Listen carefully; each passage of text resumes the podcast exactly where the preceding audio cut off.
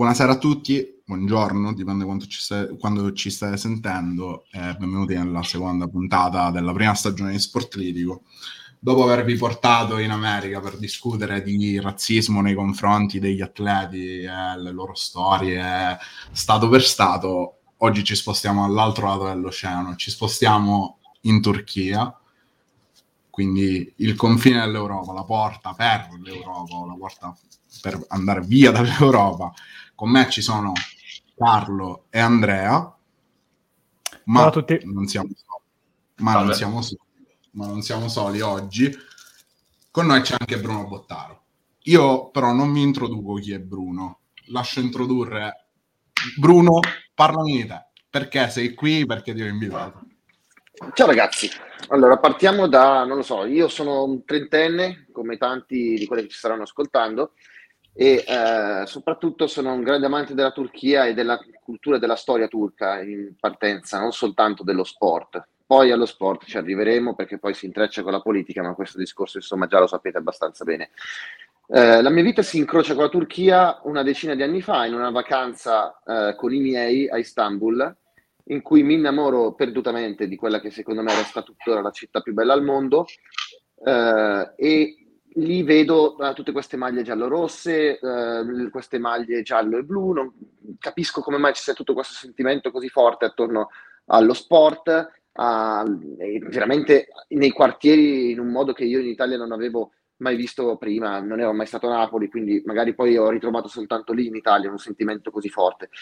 Uh, però uh, quello che ho visto in Turchia era qualcosa che mh, mm, mi ricordava i tanti racconti che avevo letto dal Sud America e quindi inizio a cercare informazioni sul calcio turco, per esempio, una volta che torno a casa. Poi c'era i giorni di Galatasaray Real Madrid, una partita di Champions League che finì eh, con una vittoria del Galatasaray in casa, che poi fu eliminato dalla stessa Champions League perché non bastò quel 3-2, eh, perché aveva perso 3-0 a Madrid, però eh, fu una partita incredibile che mi spinse ad approfondire, ad andare a fondo e cercare in italiano un po' di informazioni sul calcio turco. Non le trovai, non trovai quasi nulla in lingua italiana, e quindi avevo deciso, così di mia spontanea volontà, dato che ero uno studente di scienze della comunicazione all'epoca, di aprirmi un blog sul calcio turco, un po' per esercitarmi a scrivere, che era quello che mi piaceva, scrivere di sport, però un conto è scrivere di calcio mercato come fanno in tanti.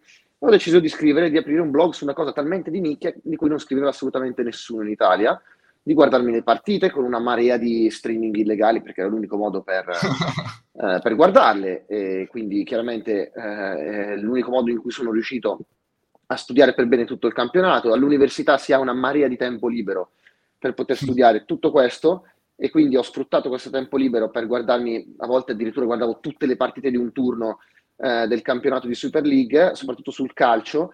Eh, poi chiaramente mi rendevo conto che questo andava a intrecciare anche altri sport. Nel basket la Turchia eh, in Eurolega, per esempio, è fortissima, in pallavolo è quasi dominante.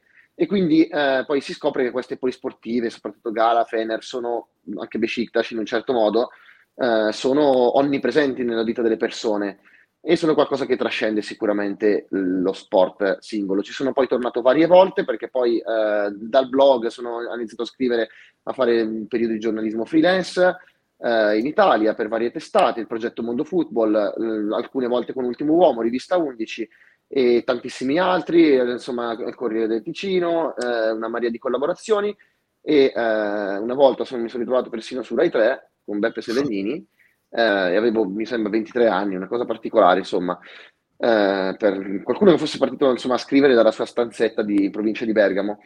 E eh, poi sono andato a lavorarci in Turchia perché volevo vedere con mano quello che era il paese che ho studiato per anni, dopo una serie di viaggi fatti spesso per lavoro, quindi andare a vedere un derby, poi raccontarlo per una rivista, cose di questo tipo. Uh, e quindi avevo preso un'opportunità che lanciava la TV di Stato in inglese, uh, che si chiama TRT World, che c'è ancora adesso, che è una sorta di concorrente di Al Jazeera, di BBC World, di questo tipo di network, e che fa parte, ma poi ne torneremo, di tutto quel soft power che cerca di um, di imporre la Turchia o comunque di far vedere la Turchia, di far vedere la sua visione del mondo al resto del, del mondo, appunto. Uh, ho lavorato lì soltanto per qualche mese perché poi dopo uh, mi sono trasferito in Germania uh, dove ho iniziato a lavorare per Dazon che peraltro è la stessa azienda che mi stipendia oggi anche se lavoro per l'Italia e per Dazon Italia che eh, molti di voi magari non ameranno, altri non so, saranno abbonati, eh, insomma non entro in questi discorsi, però eh, insomma sono poi arrivato a entrare in una redazione sportiva con un percorso molto lungo e molto particolare, anche perché comunque all'estero, eh, come sa anche Federico, insomma, che da quello che leggo, eccetera, eh, io sono stato un emigrato, un expat, eh, dipende come è più cool dire expat, no? Però alla sì. fine eh, eravamo emigrati, no? Cioè, sì, in sì. questo momento lo sei ancora, però io ho fatto tutta una serie di quasi tre anni in Germania, in cui comunque, insomma, vedere il mondo da fuori ti aiuta in molte cose. Germania, peraltro, che io ho sempre soprannominato la Turchia europea Assolutamente, assolutamente sì, ne parlavo su, su, Twitter l'ultima volta che sono stato a Berlino. Mm. Uh, è, un, è Little Turkey, sì. Letteralmente ci, ci, sono macro quartieri a Berlino pieni sì. di, di, di, gente di discendenza turca di, di, seconda o terza generazione. Kreuzberg eh, è un posto incredibile, tra l'altro. Sì, sì, sì, sì, sì, sì, sì, sì. Allora, questa è l'introduzione su Bruno però perché la Turchia? Io direi partire da, da, dalla Turchia, terra eh, misteriosa per, per, noi europei, nonostante sia letteralmente a fianco, eh, qua dietro, eh, eppure culturalmente così diversa da noi, eh, totalmente. Che, che, merita un, un, episodio a parte di... Vogliamo portarvi lì. Allora, eh, io lascio parlare Carlo, Carlo all'inizio, poi integrate co- come volete. Carlo, spiegaci, spiegaci la Turchia e la sua storia, dagli albori.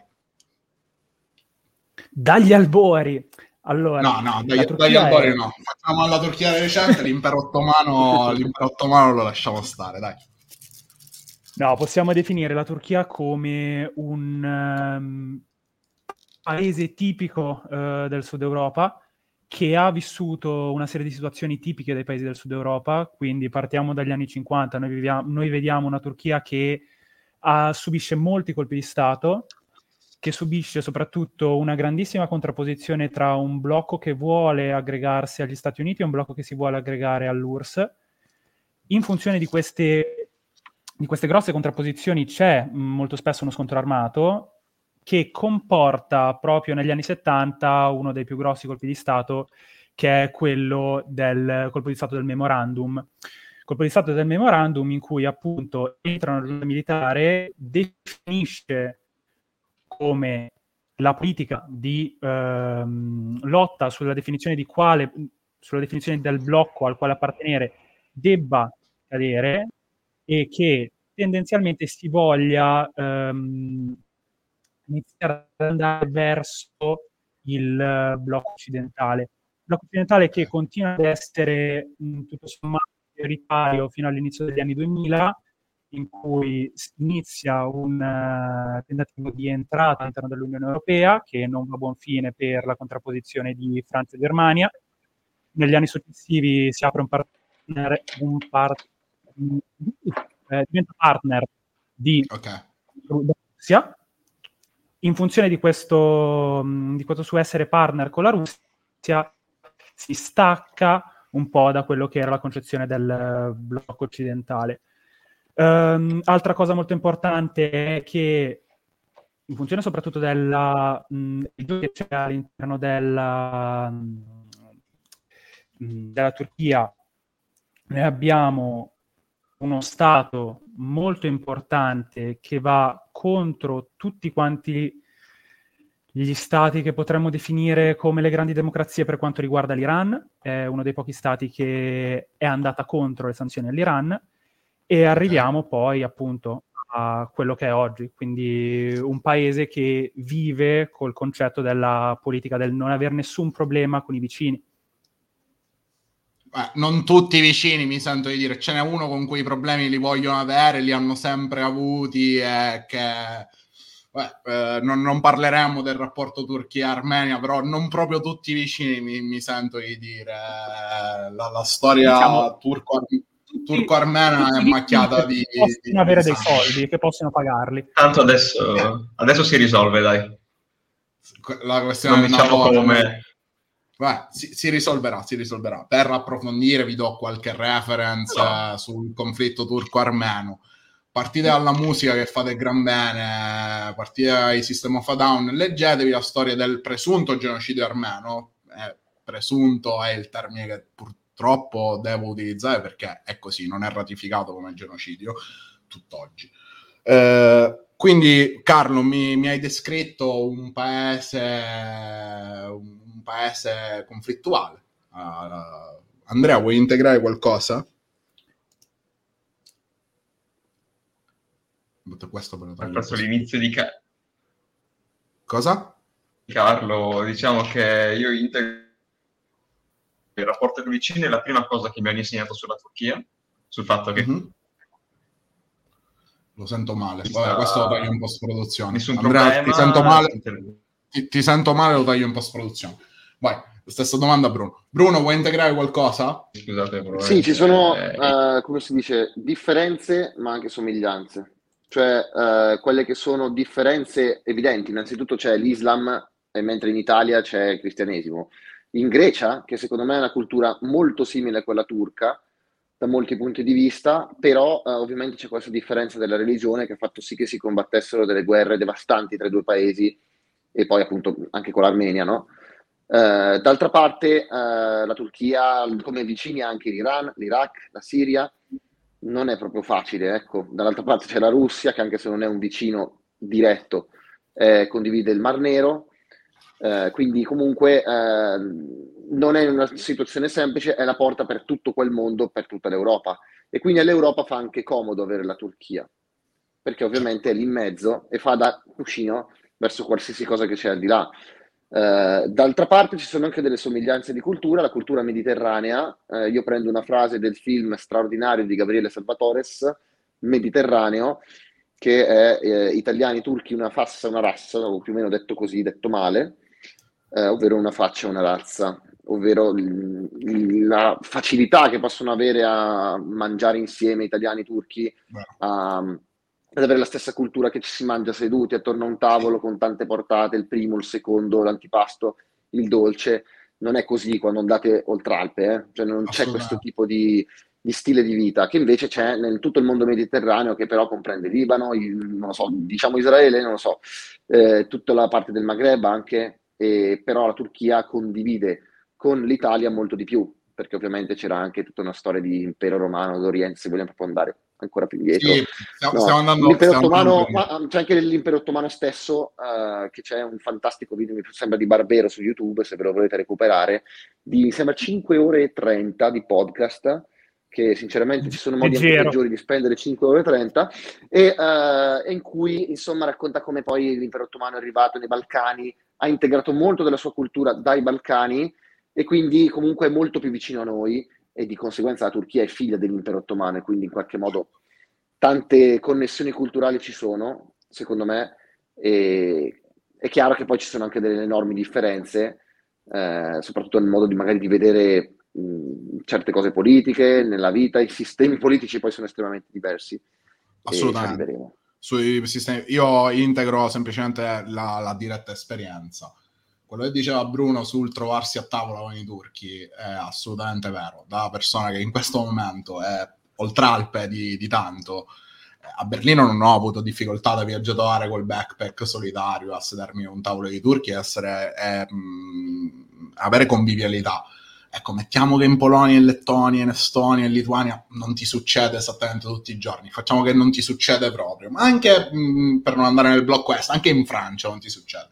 Comunque sì, ci, ci sono tanti, tanti, tanti legami cu- culturali nel modo di vivere, di vivere il quotidiano, peraltro. Eh, detto questo, introduciamo però la Turchia, la Turchia, di oggi perché poi ci porta a sfociare in, in, in quello su, su, su, cui questa puntata è basata. Nella nostra narrazione europea, proveniente dai media, la Turchia ci viene descritto come quello Stato brutto e cattivo eh, in cui vige la dittatura del cattivissimo Erdogan. Non sarò qua personalmente a beatificare Erdogan, però mettiamo che, visto il, eh, la premessa che vi ha fatto Bruno e vi ha fatto Carlo, un paese di conflitti, è conflittualmente visto anche all'esterno. Non è così semplice come viene delineata a noi in, in, nell'Europa bene, la chiamerei, perché la Turchia, tra l'altro, quando si parla di accesso alla comunità europea, viene vista come la colonia, la, l'Europa male, quella da emarginare. Viene emarginata nei processi politici, peraltro, non troppo, perché non puoi permettertelo per il ruolo, il ruolo che ha proprio a livello logistico.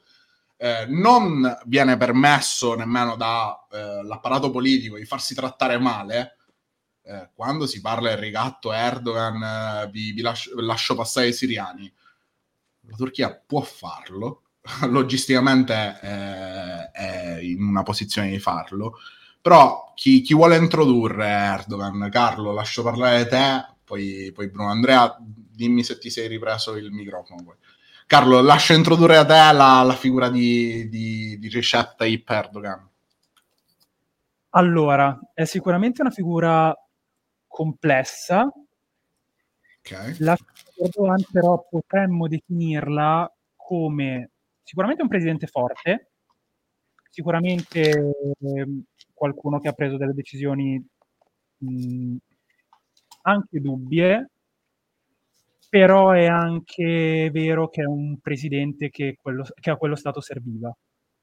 Cioè abbiamo detto okay. che è un rituale, abbiamo detto che è uno Stato che tutto sommato ha cercato per molto tempo di entrare in quella che è l'Europa bene, tra virgolette, non c'è mai riuscito perché al suo interno è sfaccettato in mille maniere, ha tantissime enclave, ha tantissime posizioni diverse al loro interno e in questi casi, secondo me, per un paese del genere serve un presidente forte. Poi Erdogan è un santo? Assolutamente no. Okay. È un presidente che ha avuto dei mandati infiniti, forzando molte volte la democrazia? Sì.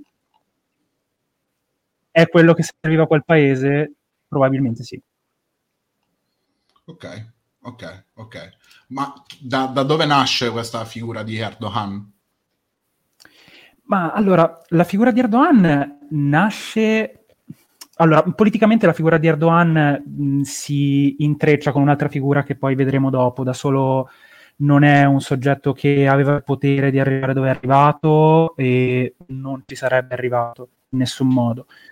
Um, è un politico rampante che aveva questa idea di utilizzare quelle che erano le tigri anatoliche, ovvero le piccole e medie aziende, le piccole e medie industrie che hanno poi formato il tessuto economico del paese per rendere la Turchia un paese di primaria importanza. Come ha fatto? Eh, l'ha fatto utilizzando le privatizzazioni per tantissimo tempo, con un uh, governo abbastanza di stampo conservatore, ha utilizzato la matrice sunnita per ehm, non tanto unificare il paese, quanto più per eh, dare un'idea di Stato, dare un concetto alla, un totem attorno al quale costruire tutto quanto. Ed è arrivato ad oggi in cui, cambi- in cui il mondo è cambiato, lui è cambiato, non ha avuto più questa um, fortissima base di privatizzazione, ha provato ad essere un presidente che tende all'intervento pubblico nell'economia e ad oggi ci troviamo con... Eh, non, so come, non, so neanche come, descrivere la sua visione ad oggi. Mm, opportunistica forse? Anche multipolare direi io. Multipolare Multipol- e opportunistica sono due buone parole. Multipolare, ecco, è, è una persona che ha capito come muoversi all'interno della politica turca, è un, secondo me è un genio della politica turca, si è mosso molto bene ed è, ed è diventato multipolare, è, è, cambiato, è diventato molto più sfaccettato rispetto a quello che era prima.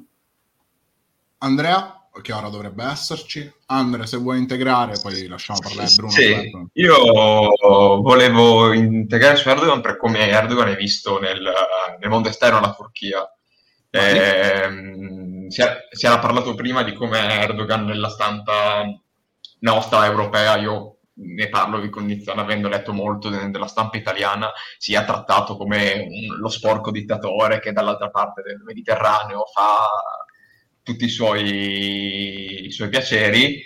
E devo dire che c'è solo un momento in cui questa visione è stata, è secondo me, un po' è stata un po' ammorbidita ed è stato dopo il golpe, dopo il tentato golpe, l'unico momento in cui probabilmente anche per indicazione da, della politica interna, dove tut, in quel momento tutta Europa, per quanto lo potesse criticare, è arrivata a dirgli siamo dalla tua parte, ti aiuteremo, andiamo a cercare chi, chi anche all'esterno, chi ha, chi, chi ha cercato di orchestrare tutto, e lì nella stampa è stato l'unico momento dove si è ammorbidita questa vicenda, ed infatti è stato anche l'unico momento, secondo me, dove io, io almeno mi ricordo il mio primo incontro con, uh, con quella figura all'atto in quel momento, è apparso anche il suo contendente.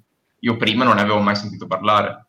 Ci arriviamo, ci arriviamo, ci arriviamo. Non, non, sve- non, sveliamo il plot, sì, sì. non sveliamo il plot. Poi, perché... sì, vai, vai. Poi volevo aggiungere come lui, dall'altra parte, si è visto, per esempio, dalla Russia e dagli lettori locali come il mediatore, un uomo fondamentale per tutto quello che riguarda il, l'equilibrio in quella zona. Eh, la guerra all'ISIS l'ha, l'ha, fatta anche lui, anche è stato uno dei sostenitori. Eh, ora in Nagorno-Karabakh è uno dei, degli attori più importanti. In Libia è stato fondamentale, eh, tagliando fuori l'Europa, soprattutto l'Italia, tra l'altro. Eh, e, in, e con appunto è, stata la prima persona, per esempio, in cui si è detto chi deve condurre gli accordi tra Ucraina e Russia? Lui. Lui è, è il primo, è l'unico che in quella zona può, può fondamentalmente metterci una pezza e infatti è visto come questo. Eh, per esempio, il fatto che lui ancora non sia uscito dalla NATO quando è palese che comunque ci siano delle degli interessi differenti, forse insormontabili, e, rimane in quello e, nel non voler fare troppe discussioni con gli altri, nel rimanere nel suo, di avere un braccio da una parte, un braccio dall'altra, ad appigliarsi se serve. E, e questo è, è sintomo di, di, un politico che sa muoversi, sa muoversi molto bene, mo, in modo molto intelligente, mh, sia in politica interna che in politica estera per esempio, co- come riesce a muoversi sul, sul PKK, per me è molto interessante come abbia, sia riuscito anche in questo momento a legare l'entrata delle nazioni scandinave nella NATO a questo. L'entrata delle nazioni scandinave ora è stata ritrattata, se non sbaglio, notizia, notizia di questi giorni. Comunque, eh, lui sì, eh, non, non, so come dirne in italiano, ci, ci, sono stati frangenti in cui, passatemi il termine, Erdogan ha tenuto per le palle l'Europa. Eh, a tuttora, secondo me, tuttora. Sì, sì, sì, sì, sì, sì gli, accordi che dicevi tu, l'Europa mandò lui a negoziare sugli accordi per il grano in Ucraina, poi andò come andò, però mandò lui è un attore comodo nello scenario, è, molto comodo all'Europa per, tanto quanto è scomodo. Bruno, vuoi, vuoi aggiungere qualcosa sulla figura di, di, di, Erdogan? Sì, diciamo che sono abbastanza d'accordo con tutti voi. C'è un punto che secondo me va considerato, cioè che la Turchia è un paese da più di 80 milioni di persone. Esatto. E in Europa in questo momento non esiste un paese singolo, a parte la Germania forse, che abbia così tante persone, però la Germania stessa ha 3 milioni e mezzo di turchi all'interno di questi 80 milioni suoi. Quindi eh, non è un attore che si può ignorare se si fa parte dell'Europa, innanzitutto perché l'Europa è ancora un po' divisa, insomma sappiamo, sono discorsi complessi, e eh, invece la Turchia è estremamente unita da questo punto di vista, anche perché geopoliticamente ha fatto gli interessi della Turchia Erdogan e questo è un vantaggio a livello interno che può usare. Certo. Perché poi chiaramente fuori uno viene visto male, ma se andiamo a leggere anche gli articoli che sono stati scritti, non so, su Berlusconi, nel corso degli anni non è che la stampa estera ci andasse leggera. Cioè, l'unica differenza qual è, se vogliamo metterla tra Italia e Turchia, tra due figure simili, come possono essere con mille paragoni diversi, quella di Berlusconi e quella di Erdogan, che entrambe tra l'altro hanno fatto fortuna anche con l'edilizia in qualche modo, è che eh, l'Italia aveva delle autodifese su Berlusconi, cioè magistratura separata da, eh, insomma, mh, mm, tutta una serie di tre, i famosi tre poteri sì, separati. Sì la Turchia, eh, diciamo che la magistratura era alleata con il potere esecutivo, perché la magistratura era indirettamente controllata dal movimento di Fethullah Gulen. che eh, si può nominare insomma come uno dei più grandi alleati di Erdogan nei primi anni 2000 e chi ci ascolta distrattamente dirà ma quello non era quello che è esiliato in America e che Proprio poi lui. colpo di Stato eh, insomma cioè, tirando indietro un po', io consiglio a tutti la lettura di un libro che si chiama Neve di Orhan Pamuk, che è ambientato in realtà prima dell'arrivo di Erdogan, cioè alla fine degli anni 90, inizio anni 2000, quando c'erano i militari laicisti, cioè comunque il partito dell'attuale opposizione turca, quindi una Turchia dove lo Stato è rappresentato da eh, persone super laiche in cui vietano invece manifestazioni islamiste pubbliche e anche di parlare pubblicamente magari di, non so, del Corano e cose di questo tipo, e quindi in cui essere dell'Islam rappresenta la cosa alternativa, un po' sotterranea. E diciamo che secondo me tutto l'immaginario di Gulen e di Erdogan dell'epoca si è fondato su questo sentimento che mh, è rimasto dagli anni Ottanta in poi, no? dai militari, dai colpi di Stato di cui si parlava prima, fino ai, al 2002, che poi è la data in cui cambia la Turchia, eh, o meglio, prima c'è la crisi economica del 2001 che apre le porte al cambio di, di governo e alla salita dell'Ac Party, eh, che però è dovuta a tutto questo immaginario popolare molto forte di avere un, finalmente qualcuno, un candidato forte che era stato carcerato a sua volta, Recep Tayyip Erdogan, nella fine degli anni 90 perché aveva osato leggere una poesia eh, innocua peraltro uh, di, un, di, uno scrittore, mi sembra vicino a movimenti sufi. E quindi comunque uh, era sindaco di Istanbul lui, si era fatto notare mh, perché aveva semplicemente fatto delle opere, una mastodontica onestamente, perché poi bisogna anche dare credito alla figura di quello che, uh, ripeto, per me è un presidente che si è molto approfittato del suo potere in molti momenti e che, ha, e che è assolutamente autoritario.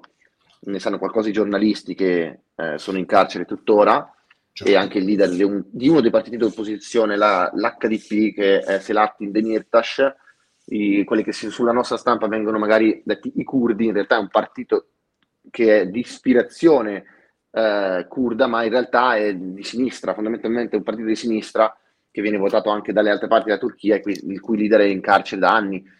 E questo non è una cosa da democrazia, e questo lo dico, questa premessa per dire che però Erdogan viene dall'essere sindaco di Istanbul e negli anni 90 ha ripulito il corno d'oro. Se voi andate a, a Istanbul troverete quel braccio di mare nel Bosforo che a sua volta entra dentro la città e crea questi ponti molto belli tra Galata e Sultanahmet Fatih, insomma i due quartieri storici dell'Istanbul storica. Eh, in mezzo c'è questo braccio di mare eh, che era diventato una sorta di stagno puzzolente e la giunta di Erdogan ebbe questo grosso merito di ripulirlo, di ridare un po' lustro a Istanbul, dare anche l'inizio a una serie di costruzioni, urbanizzazione totale, quindi con cose anche ricadute negative, ricadute positive, tanti posti di lavoro. Insomma, un po' molto in grande quello che era stato fatto con la Milano 2 di un imprenditore invece italiano che ho già nominato precedentemente.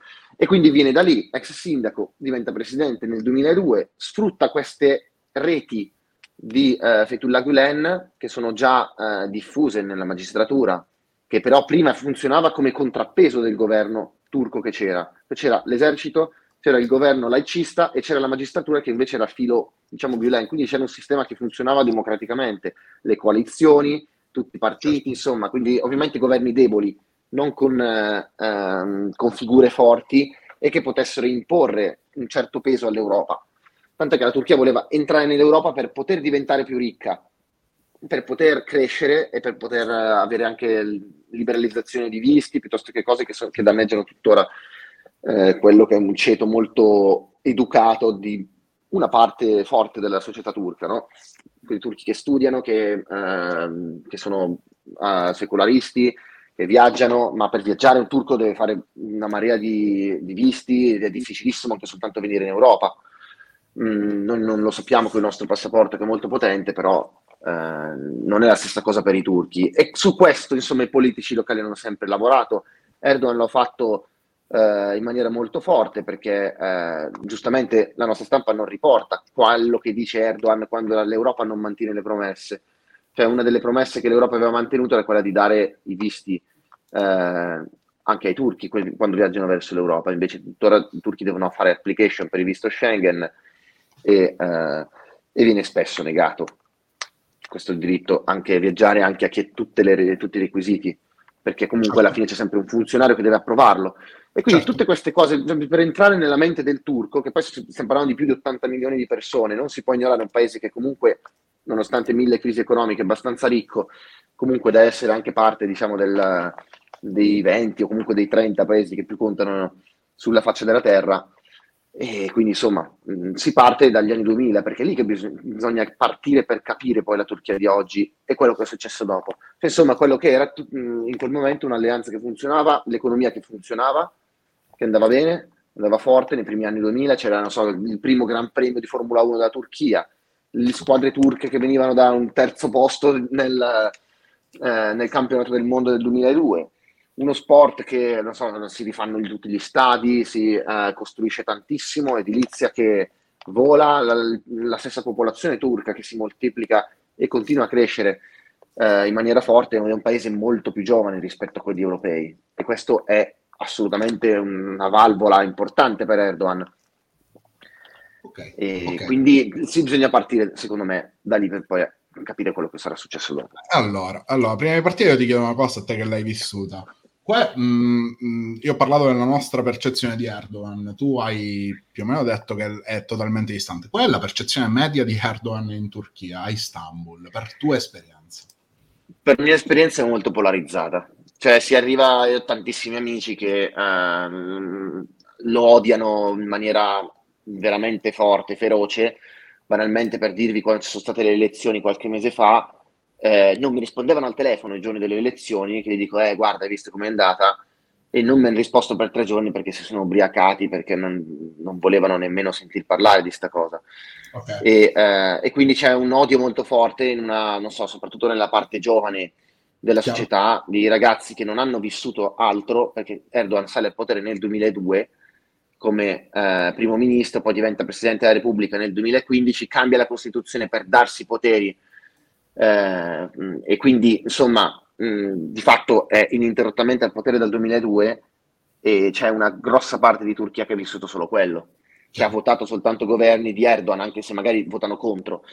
E quindi eh, l, diciamo quelli che sono più secolarizzati, eccetera, eccetera, votano ovviamente l'opposizione, come dimostrato anche nell'ultima tornata, che è stata abbastanza combattuta, sì. perché si è arrivati a un 48% contro il 52%, che non è propriamente delle dittature, poi ovviamente vedremo anche come mai si arriva a quel 52, perché giustamente è anche vero che eh, c'è una parte di Turchia che non ha accesso a internet così grande, dipende molto dalle tv e quindi quello la propaganda aiuta sempre chi eh, la controlla, diciamo.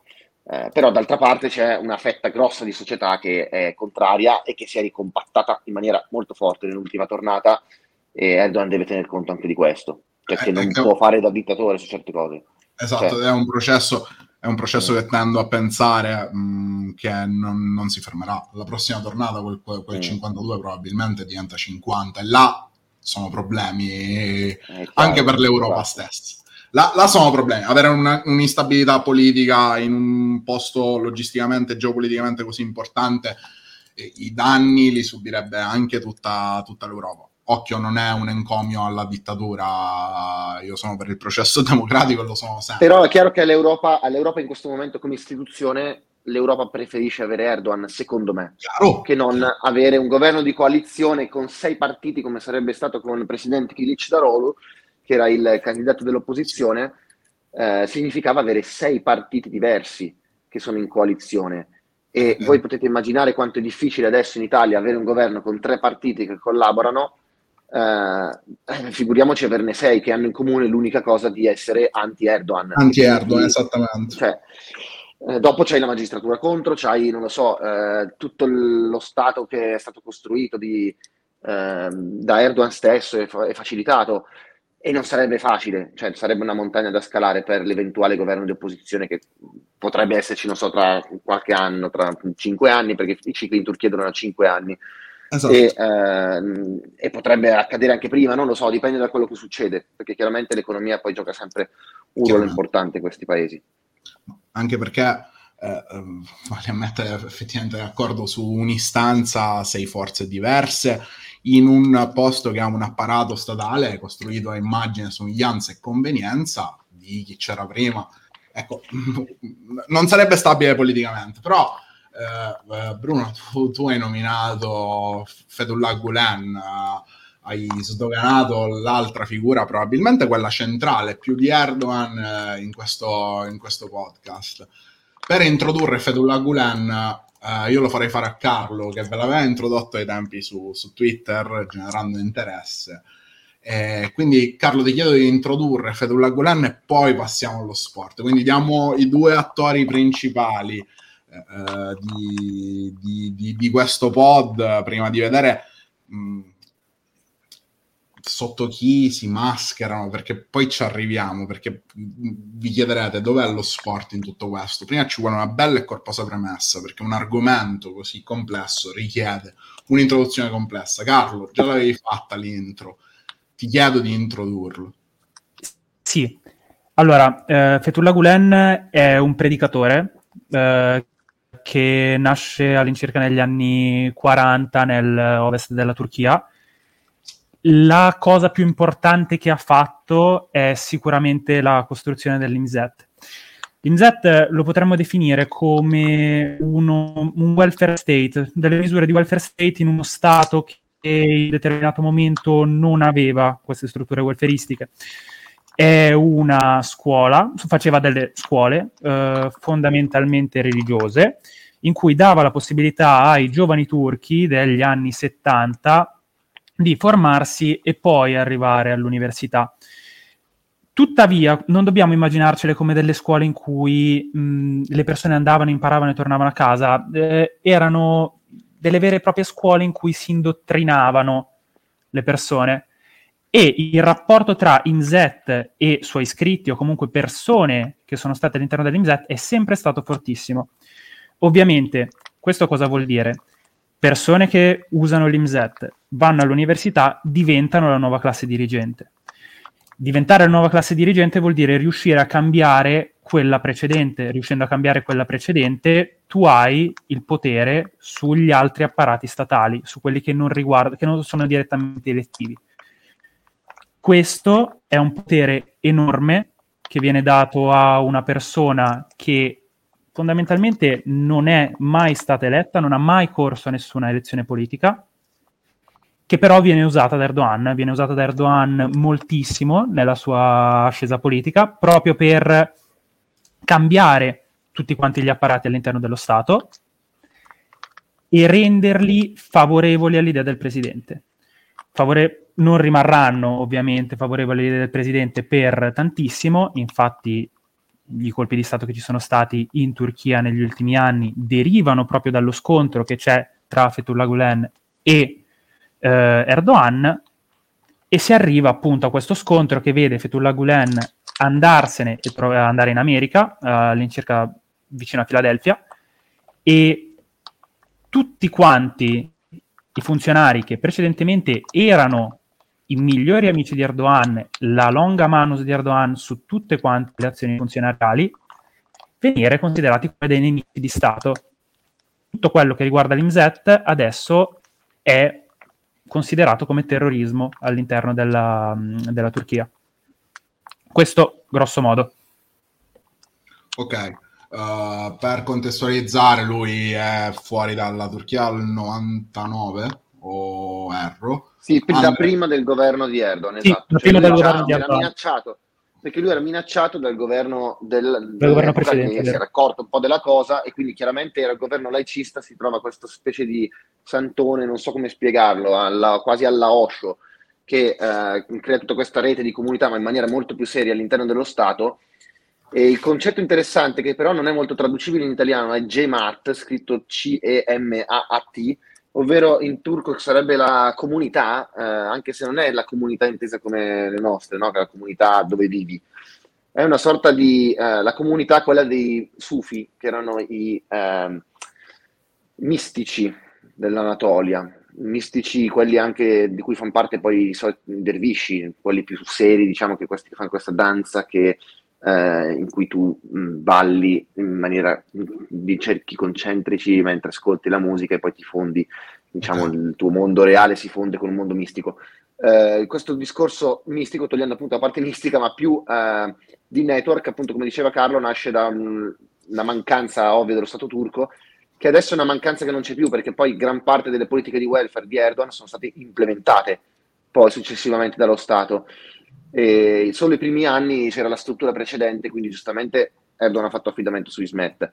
Poi viene dismessa tutta la struttura in maniera anche abbastanza violenta, mi viene da dire, perché dopo il, il primo scossone che era dovuto alle proteste di Gezi Parchi del 2013, che erano proteste nate da un'altra parte della società, cioè dalla parte più occidentalista, laicista, eccetera, eh, e culminate con la protesta ambientalista anche di quel parco che eh, è in centro, vicino a Piazza Taksim, Ghesi Parchi, su cui si voleva fare un centro commerciale, eccetera, eccetera.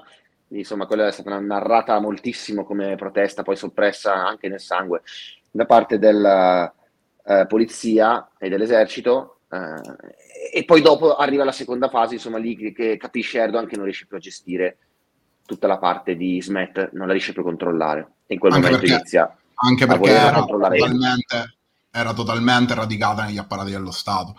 Esatto. Carlo, Carlo, vi ha detto che Imset, eh, Ismet B, a, a, era letteralmente una scuola formativa della classe dirigente.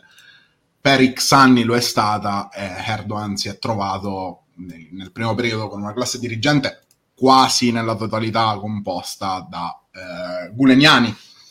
Eh, poi questo ha comportato anche dei problemi successivamente, perché era anche una classe che ha studiato, quindi di persone competenti in buona parte, e quindi nel momento che vengono rimosse, dopo hai messo delle persone che sono, non dico sempre dei leccapiedi, o comunque delle persone che però fanno carriera perché è saltato quello sopra e non per motivi semplicemente perché non sei legato a Ismet. E quindi poi eh, dopo arriveranno problemi sull'economia, su molte Chiaro. aree dello Stato turco, perché tu se prendi dei ruffiani eh, e vai a sostituire invece delle persone che comunque a loro modo erano competenti e avevano studiato, eh, comunque dei danni sono stati creati e poi si vedranno dal 18 in poi con la svalutazione della lira turca e con una serie di dinamiche che vediamo anche oggi.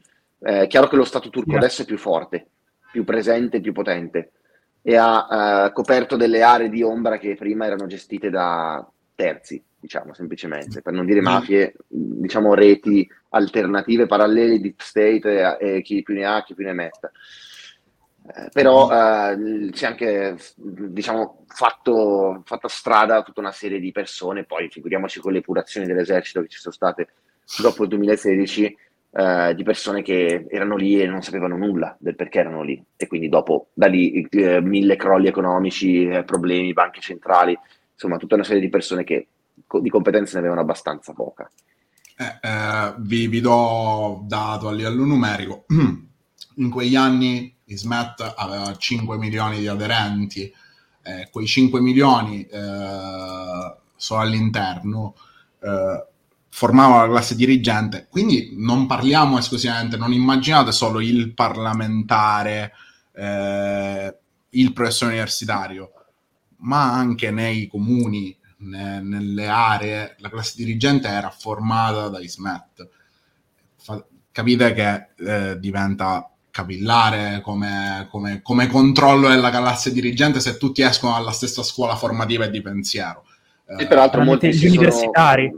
Sono, eh, eh, esatto, esatto, esatto. Molti si sono felicemente eh, convertiti dopo, secondo me.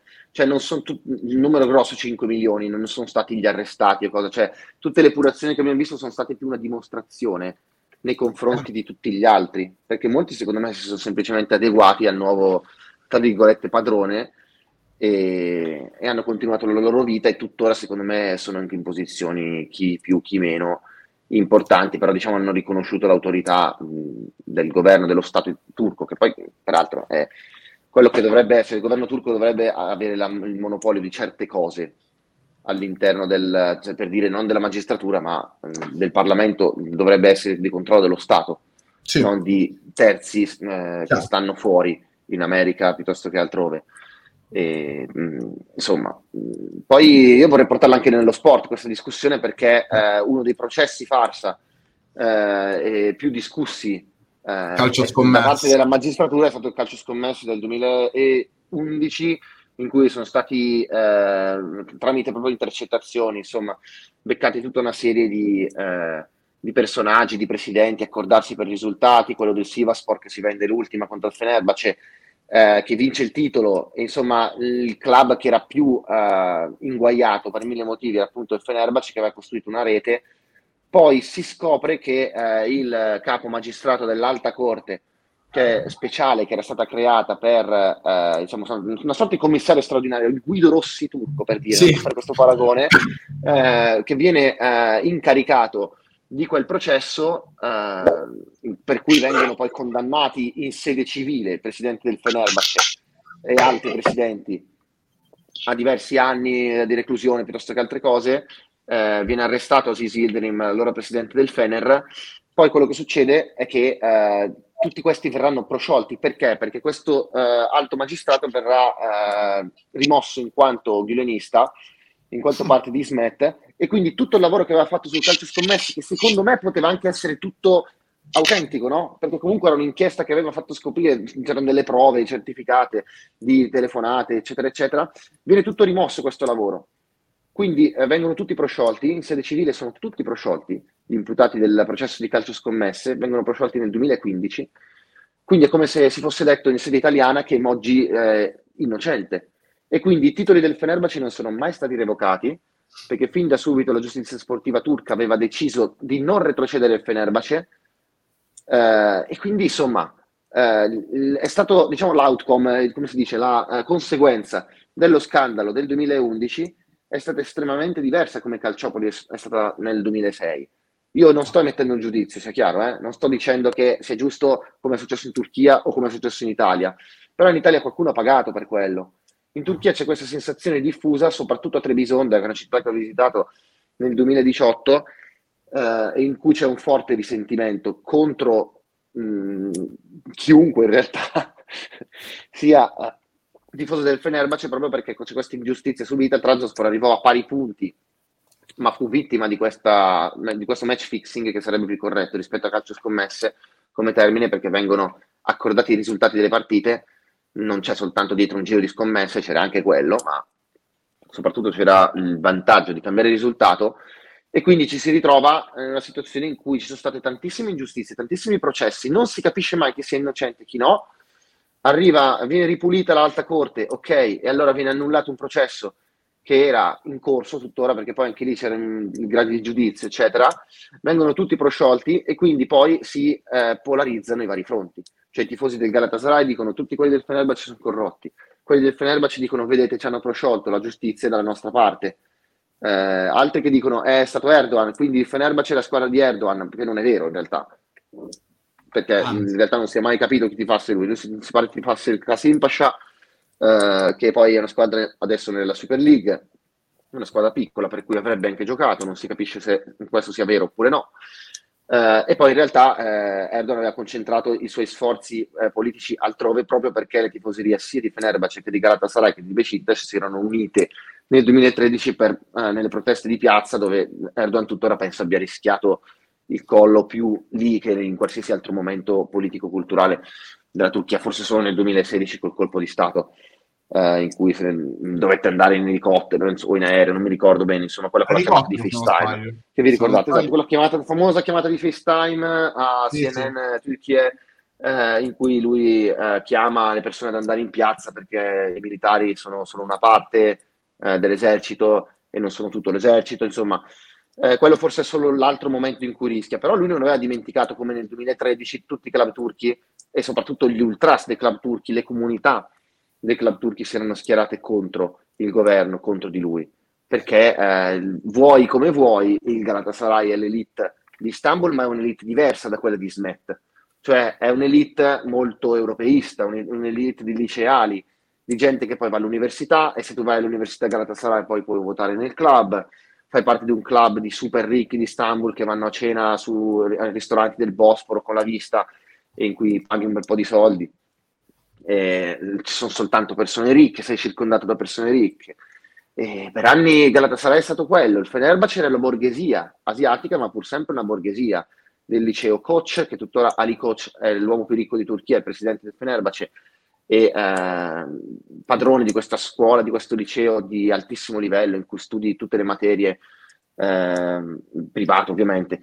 Quindi si tratta di una sorta di bocconi turca e quindi sì. eh, il cui presidente è eh, adesso presidente Fenerbahce e eh, si sa non da tempo che è un, ovviamente lui è un democratico, uno dell'opposizione, eh, anche non apertamente, che non si è mai presentato con la cravatta quando arrivava Erdogan a trovarlo, tutte queste serie di piccole cose che eh, insomma li coach può permettersi perché è uno molto ricco, che è tutta una holding eh, che spazia anche, nella, diciamo, anche nelle costruzioni, in altre cose. Eh, e invece Besiktas, figuriamoci, Besiktas è il club del popolo, club che ha fatto partire la protesta che si parchi, eh, quindi il club eh, per antonomasia contro Recep Tayyip Erdogan, il club che si è costruito lo stadio senza fondi statali, ma se l'è costruito da solo, comprando il terreno lì di fronte al Bosforo, rifiutando in qualsiasi modo di uh, far partire i lavori a una delle tante holding pro-governative che invece hanno costruito gli stadi in giro per Anatolia. Chiaro. E poi infatti non per niente Istanbul alla fine è caduta, dal governo ed è andata all'opposizione eh, non più, mi sembra, di cinque anni fa, forse nel 19. Quindi tutta questa cosa ha fatto capire che insomma mh, Istanbul è una cosa, l'Anatolia è un'altra, eh, la gran forza di Erdogan è soprattutto in Anatolia, ma perdere Istanbul per quello che era stato sindaco, diciamo che è stato uno smacco non da poco. Ma tra l'altro tu, tu hai introdotto, hai introdotto eh, il concetto dello sport nel, nella politica turca. È una cosa che abbiamo visto in passato anche nei Balcani eh, soprattutto nei Balcani, mh, mm, con la Serbena Svebda, il Partizan, eh, l'importanza dei gruppi supporter, di ultras, chiamali come vuoi, all'interno della, della politica, soprattutto in sede di protesta.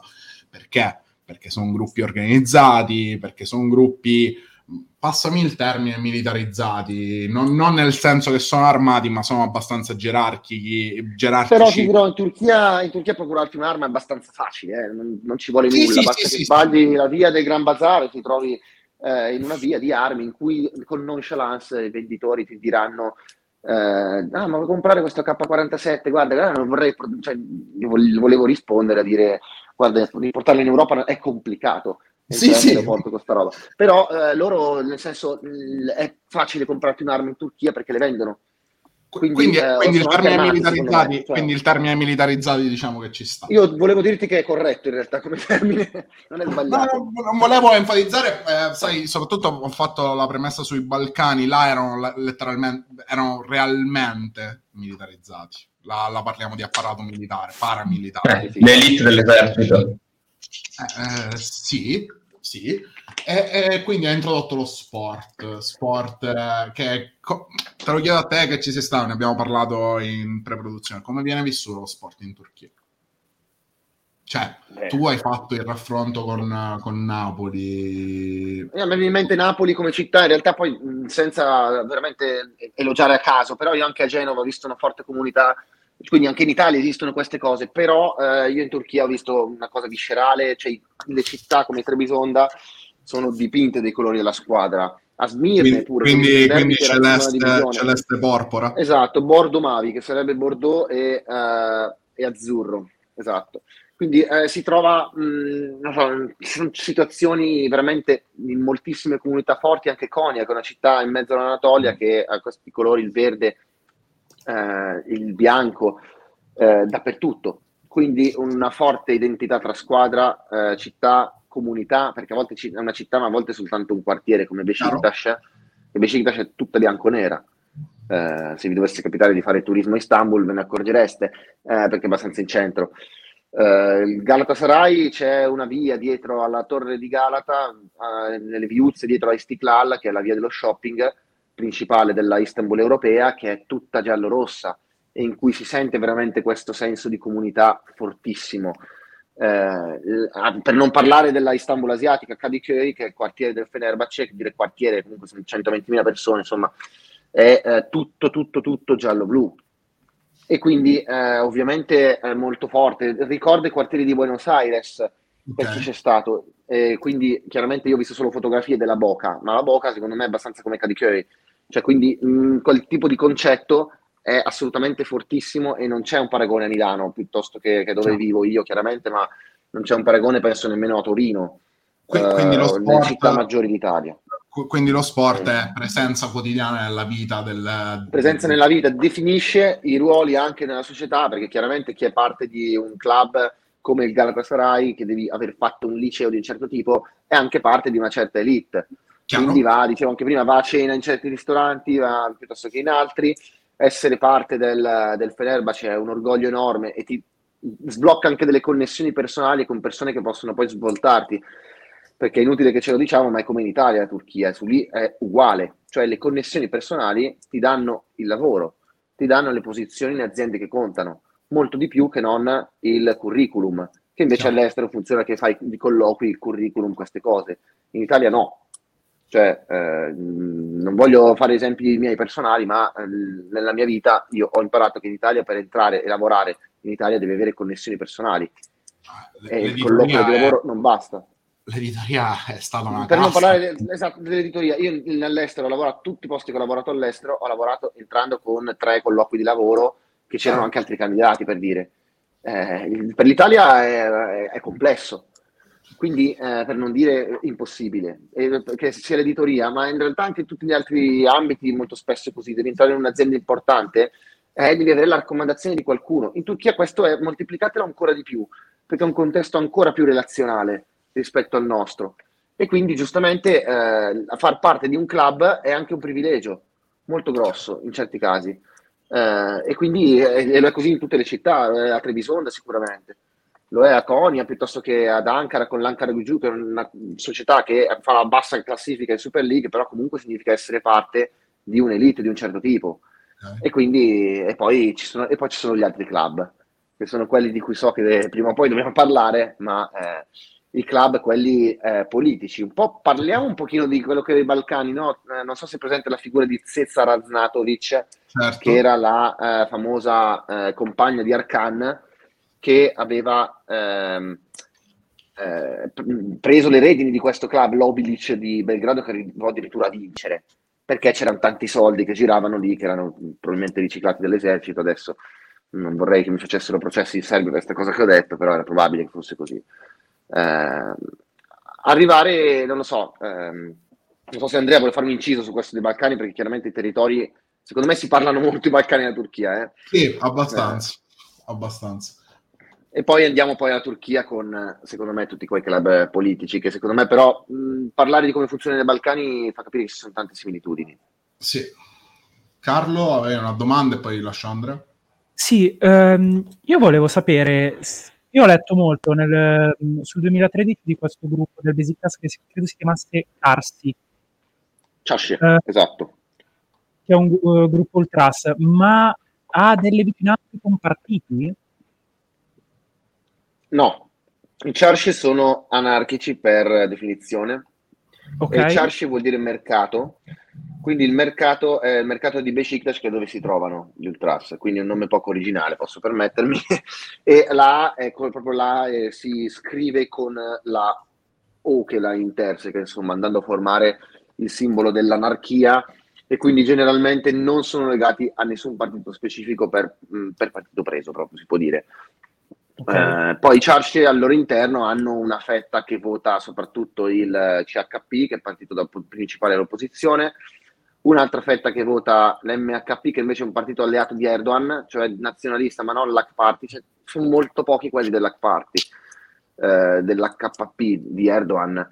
Eh, all'interno del gruppo Ultras, poi qualcuno lo voterà per forza perché se andiamo a fare certo. eh, le eccezioni, qualcuno che andrà a votarlo ci sarà. Molti del, del Charci per protesta votavano il partito filo curdo dell'HDP, mm. eh, che è quello eh, diciamo di estrema sinistra, o di sinistra, io direi sinistra semplice in realtà, non è che c'è tanto di estremo, ci sono battaglie per l'ambiente, cose e il cui leader è in carcere, quindi andare a votare un partito del genere significa andare a fare un voto di ribellione, di protesta. È un classico voto di, di protesta. protesta. Esatto, Chiaro. e tanti voti di protesta sono andati sull'HDP nel, nelle ultime tornate. Vabbè, anche sì. perché magari alcune delle loro battaglie sono, penso a quella ambientalista, no? Esatto, sì. È, è, è quanto di più europeo possibile di, di, di, di base concettualmente. Eh, so, sono le battaglie che l'Europa si sta intestando, intestando oggi. Sì, tant'è che appunto poi è chiaro che chi odia Demirtas piuttosto che l'HDP all'interno della società turca sono in tanti anche non votanti di, uh, di Erdogan, però è soprattutto sono persone che vedono Demirtas come una sorta di emissario degli Stati Uniti o dell'Europa di pagato, di agente, non so, in qualche modo che va a portare eh, avanti lo stesso, lo, stesso tempo, lo, stesso, lo, stesso, modo in cui alcuna una frangia polacca vede Donald Tusk o... Esatto, sì. Cioè, mh, mm, letteralmente, letteralmente così.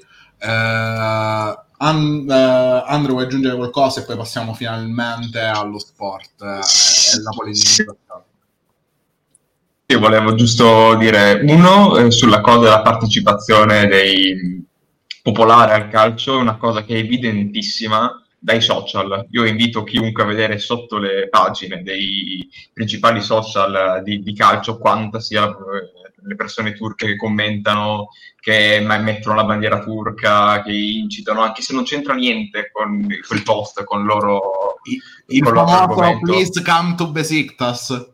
È gran, grandissimo sì. momento quello, pazzesco. No, sì, ma per esempio qualsiasi cosa, cioè eh, post eh, so, sulla Champions League, commenti sotto Mauri Cardi 9, Galatasaray go go go.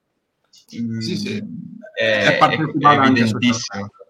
Sì, sì, sì, sì, sì ma noi, noi, veniamo da Twitter, ci, ci conoscete da là e vi sarà capitato 1800 volte di, di, di, vederli, di vederli. Ma anche quando c'è il calciomercato, nell'affair Guler, no? I tifosi eh, sì. del, del Fener uh, disperati per l'addio de, de, de, di quello che probabilmente è il miglior talento calcistico turco degli ultimi 30 anni per portata mediatica, ma sì, anche sul sì. campo. Anche, sul... anche, se Emre Mor, anche se Emre Mor c'era andato vicino. Sì, ai, ai tempi sì, ai tempi sì. L'Europa no, è rimasta spiegata. Io scommetto che se si va sui so- sotto i social del Real Madrid e quando mettono le formazioni ci sarà sicuramente che scrive metti Guerrero. Sì, ora è infortunato peraltro, io, io sono appassionato. Sì, ma lo scrivono lo stesso. sì, sì, allora non mi interessa. Eh, tra l'altro Mor che ora è al Fener se non sbaglio dopo una trafilata esatto, sì, sì. al Celta lui andò. Vabbè non, non mi voglio, mi voglio dilungare su, su fui stregato Emre Mor. Vai Andre vai Andre ti lascio parlare. È crollato devo tagliare.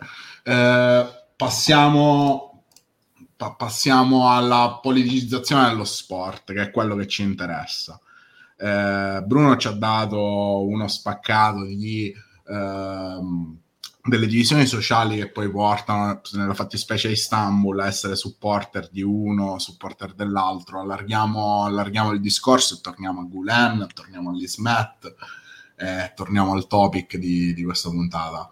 Eh, faccio partire Carlo, Andrea Crollato lascio partire Carlo. Carlo, perché alla fine di tutto noi siamo qua per questo. Siamo qua perché la nostra attenzione è stata catturata da, da noi appassionati di basket, da Canter che da ormai anni eh, viene trattato da martire. Io però, prima di arrivare a Canter, che è quello del nostro campo di appartenenza, eh, andrei su una storia ancora pregressa per quelli più vecchi di noi, quindi della mia età che ci sta ascoltando, 30, 35, 40 anni. Ricorderete nelle notti di Champions europee la figura di Gan Shukur, che poi andò anche al Torino e all'Inter.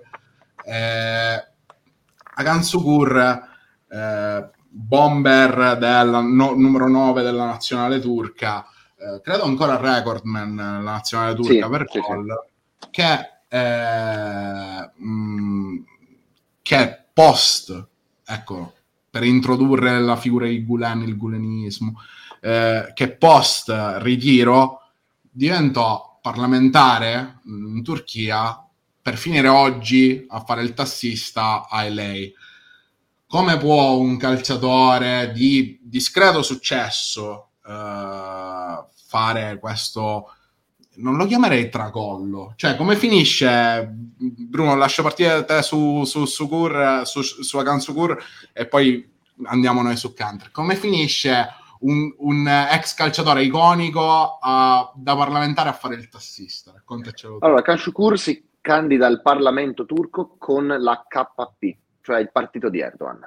innanzitutto. Quindi questo fa capire quanto le commistioni fossero all'interno dello stesso partito, no? Non, eh, non era una cosa che, quando c'è stata la, la famosa purga dei gulenisti all'interno del partito e del paese, che è stata a fine 2013, quindi mm-hmm. ben tre anni prima di poi quella che sarà la seconda purga vera e propria, dopo il colpo di Stato, eh, a livello politico Erdogan agisce subito nel 2013 e eh, lì a Kanciukur è un onorevole, cioè deputato, è eletto, è lì nel Parlamento e gli viene notificata questa cosa, eccetera, eccetera, e decide di emigrare con la famiglia negli Stati Uniti eh, al tempo di farlo, perché comunque, o comunque gli viene lasciato il tempo di farlo, perché è una figura importante, è una figura che è eh, appunto il massimo goleador nella storia del calcio turco, della Turchia nazionale, quindi eh, viene lasciato partire a San Francisco, dove vive tuttora, eh, in tranquillità e pare che per arrotondare ogni tanto faccia qualche corsa Uber in realtà, cioè non è un vero e proprio tassista di lavoro,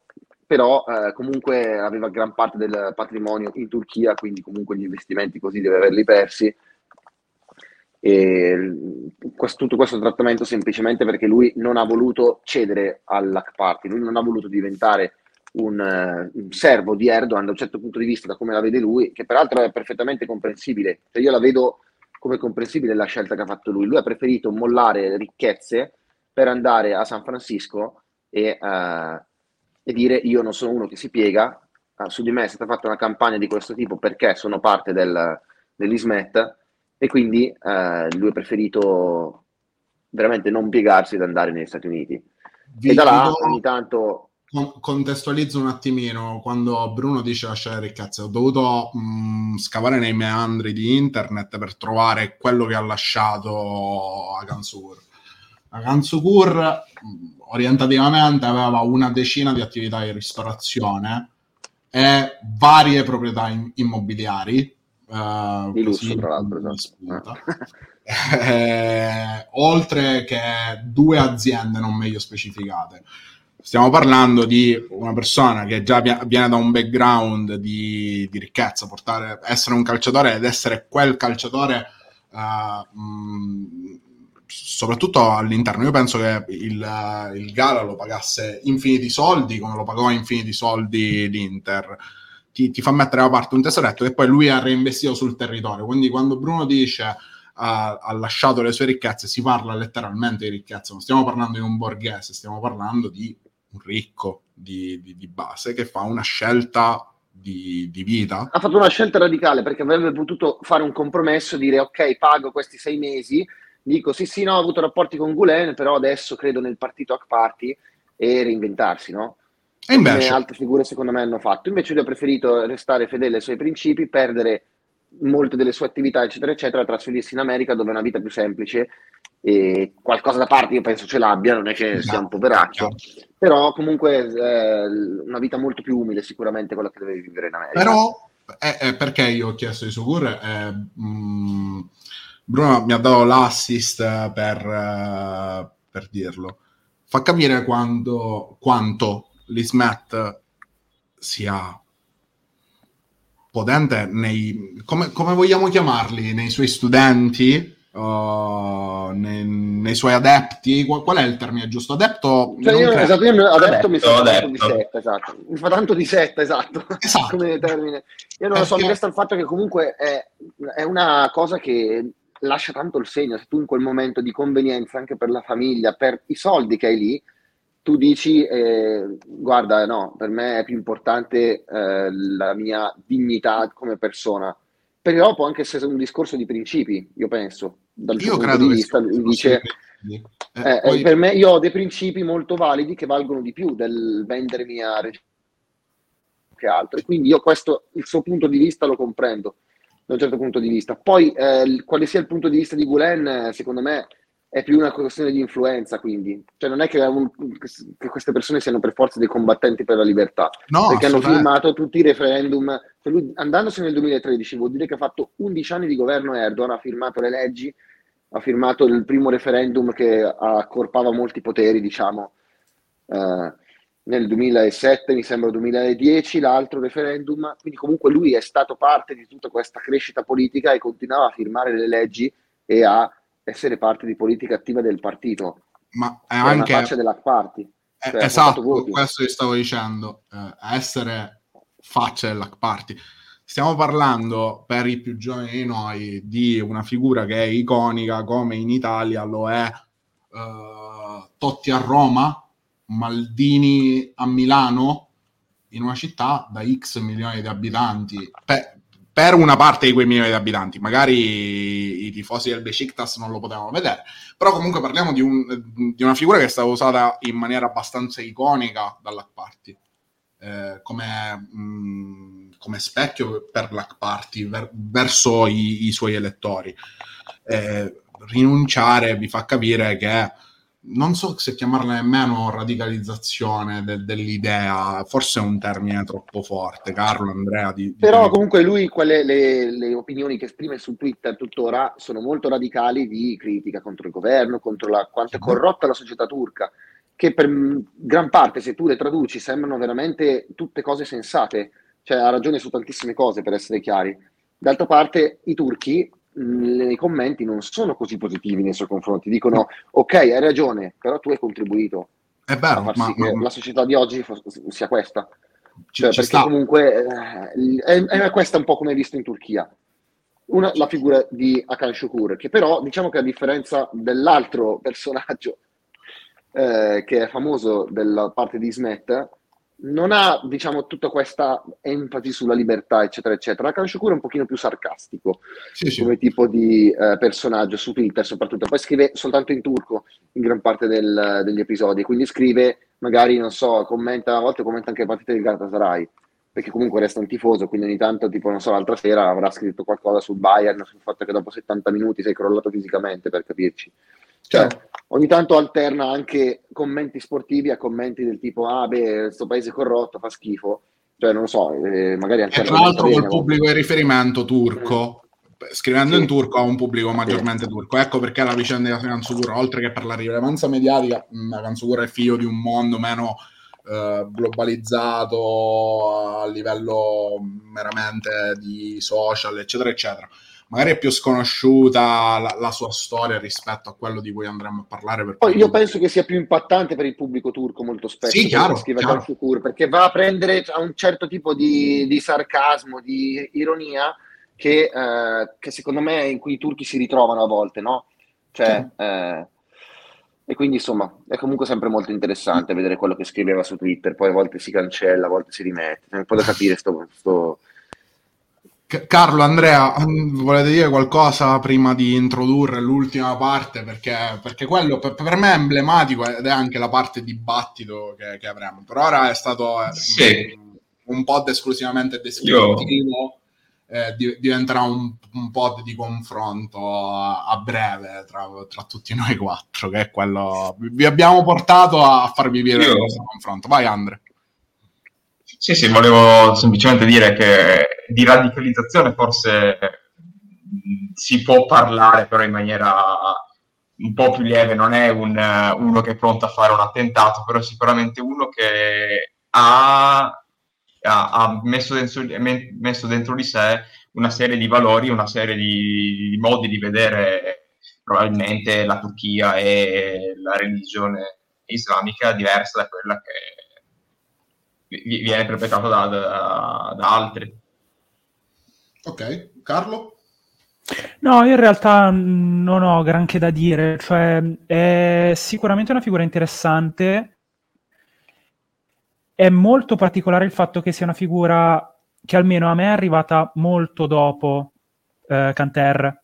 Io ho conosciuto prima Canter e poi questa situazione qua. Non so se perché non ha mai... Um, non so se non reso pubblico al grande mondo, però non è mai, div- non è mai diventato una protesta dal punto di vista globale, la, non l'ha resa talmente tanto pubblica come l'ha fatta Canter. E mi fa abbastanza impressione il fatto che...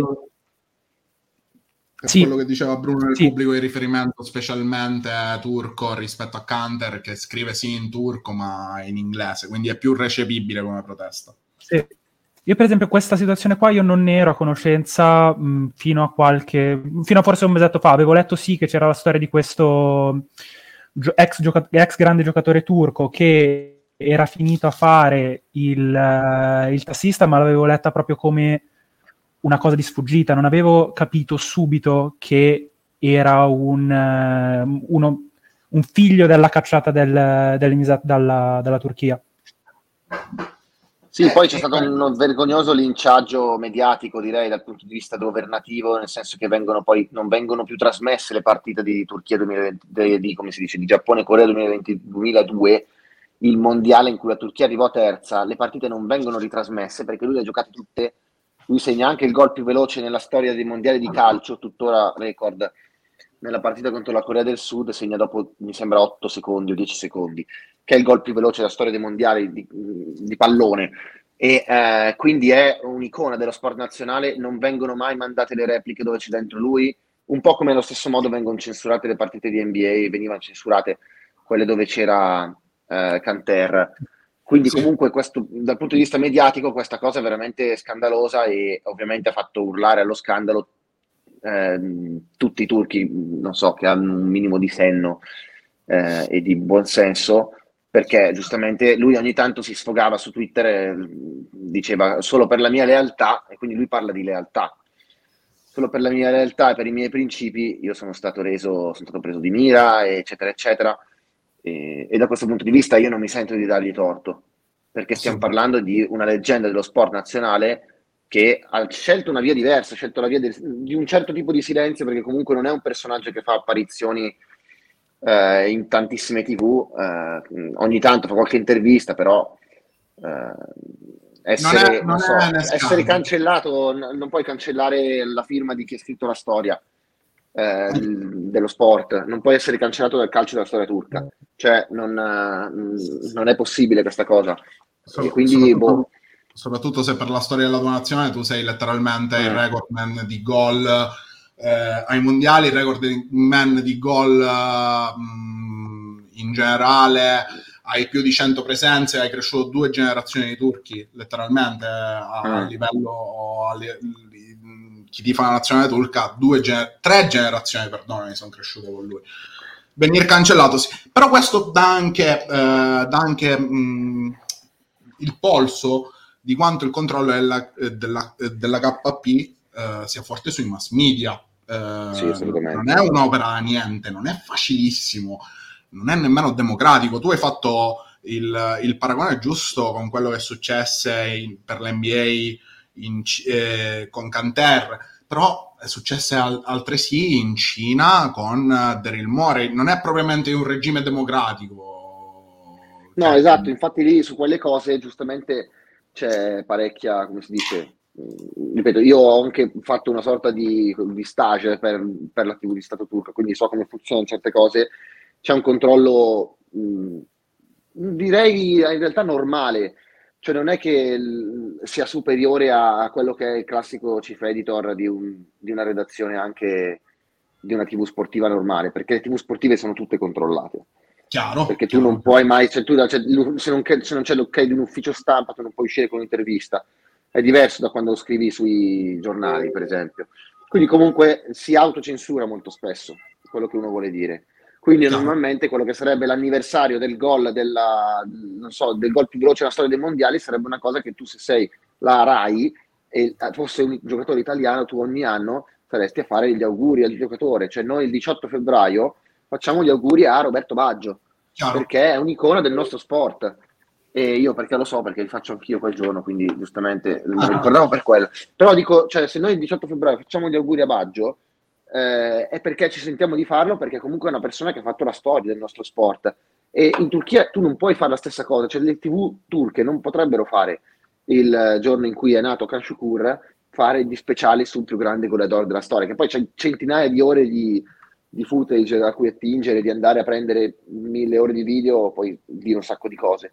Invece questo non lo possono fare e questo è chiaramente grave perché eh, si mina la libertà e questo per, è una grandissima premessa per, per, poi andare a introdurre il prossimo discorso e per far capire come la penso, per non sembrare un pazzo furioso quando poi parlo no. magari di Nescanter, perché la, del, cioè, dopo magari vengo accusato perché mi dicono eh, hai lavorato per lo Stato, certo, ho fatto uno stage, ma anche sì.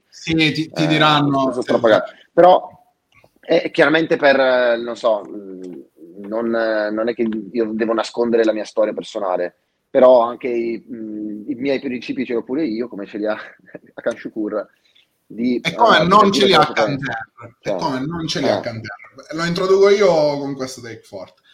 Allora, partiamo dal fatto, uh, paragonare la situazione di Enes Canterra a quella di Kanshukur è difficile. Uno perché uh, uno è un'icona dello sport uh, turco, l'altro è una macchietta, è stata una macchietta nella sua lega di competenza. Canter non è mai stato un giocatore forte, è stato un giocatore nella media, ma niente di che, niente di trascendentale. Eh, eh, che eh, è uscito dalla Lega, eh, è uscito dall'NBA accusando uh, l'influenza del governo turco nel processo de- della sua cacciata dall'NBA, cacciata dall'NBA che io tenderei a definire eh, meritata. Tecnicamente non poteva più starci, non sono qui a parlarvi del processo dell'evoluzione eh, del basket che non permette a un centro che non può difendere, sembra, eh, mh, no, non permette che sia contrattualizzato, non può stare in campo, quindi le franchigie risparmiano soldi non pagandolo. Canter ha fatto molta marcia sul fatto che lui la decisione mh, fosse meramente politica, accusando quindi l'NBA che ha eh, il suo settimo mercato globale su, su, sulla Turchia di non voler eh, contrapporsi all'apparato statale turco eh, cacciandolo. Posso dire che non è così, lui però ci marcia molto. Eh, Enes Kanter è eh, notamente guleniano. Lui non, non non, come si dice, non si nasconde. Uh, ci sono post sul suo Instagram, sui suoi social, poter reperire anche in turco e tradurre lettere uh, di, di Kanter uh, in cui lui si riferisce, le lettere di Kanter a Gulen in cui lui si riferisce a Fethullah Gulen come padre. non so quale sia la parola turca per dire padre, me l'ero appuntata ma ho perso l'appunto. Lui si riferisce come padre. Canter che ha rinunciato, questo nei media, alla sua famiglia eh, pur di non abbandonare i suoi principi. Eh, è passata la storiella per cui eh, il padre di Canter e la madre di Canter siano eh, stati costretti a, a, a disconoscerlo TV, nella TV pubblica, tra l'altro turca, eh, quando in realtà mh, quello che, che, che, si deve leggere tra le righe è che fu un atto volontario della famiglia di, di, di Canter. Uh, tra l'altro il padre di Canter ribadisce tuttora che, che fu, un atto, fu, un atto, volontario. Uh, Canter è letteralmente la propaganda nel mondo americano del gulenismo e della scuola di Smith.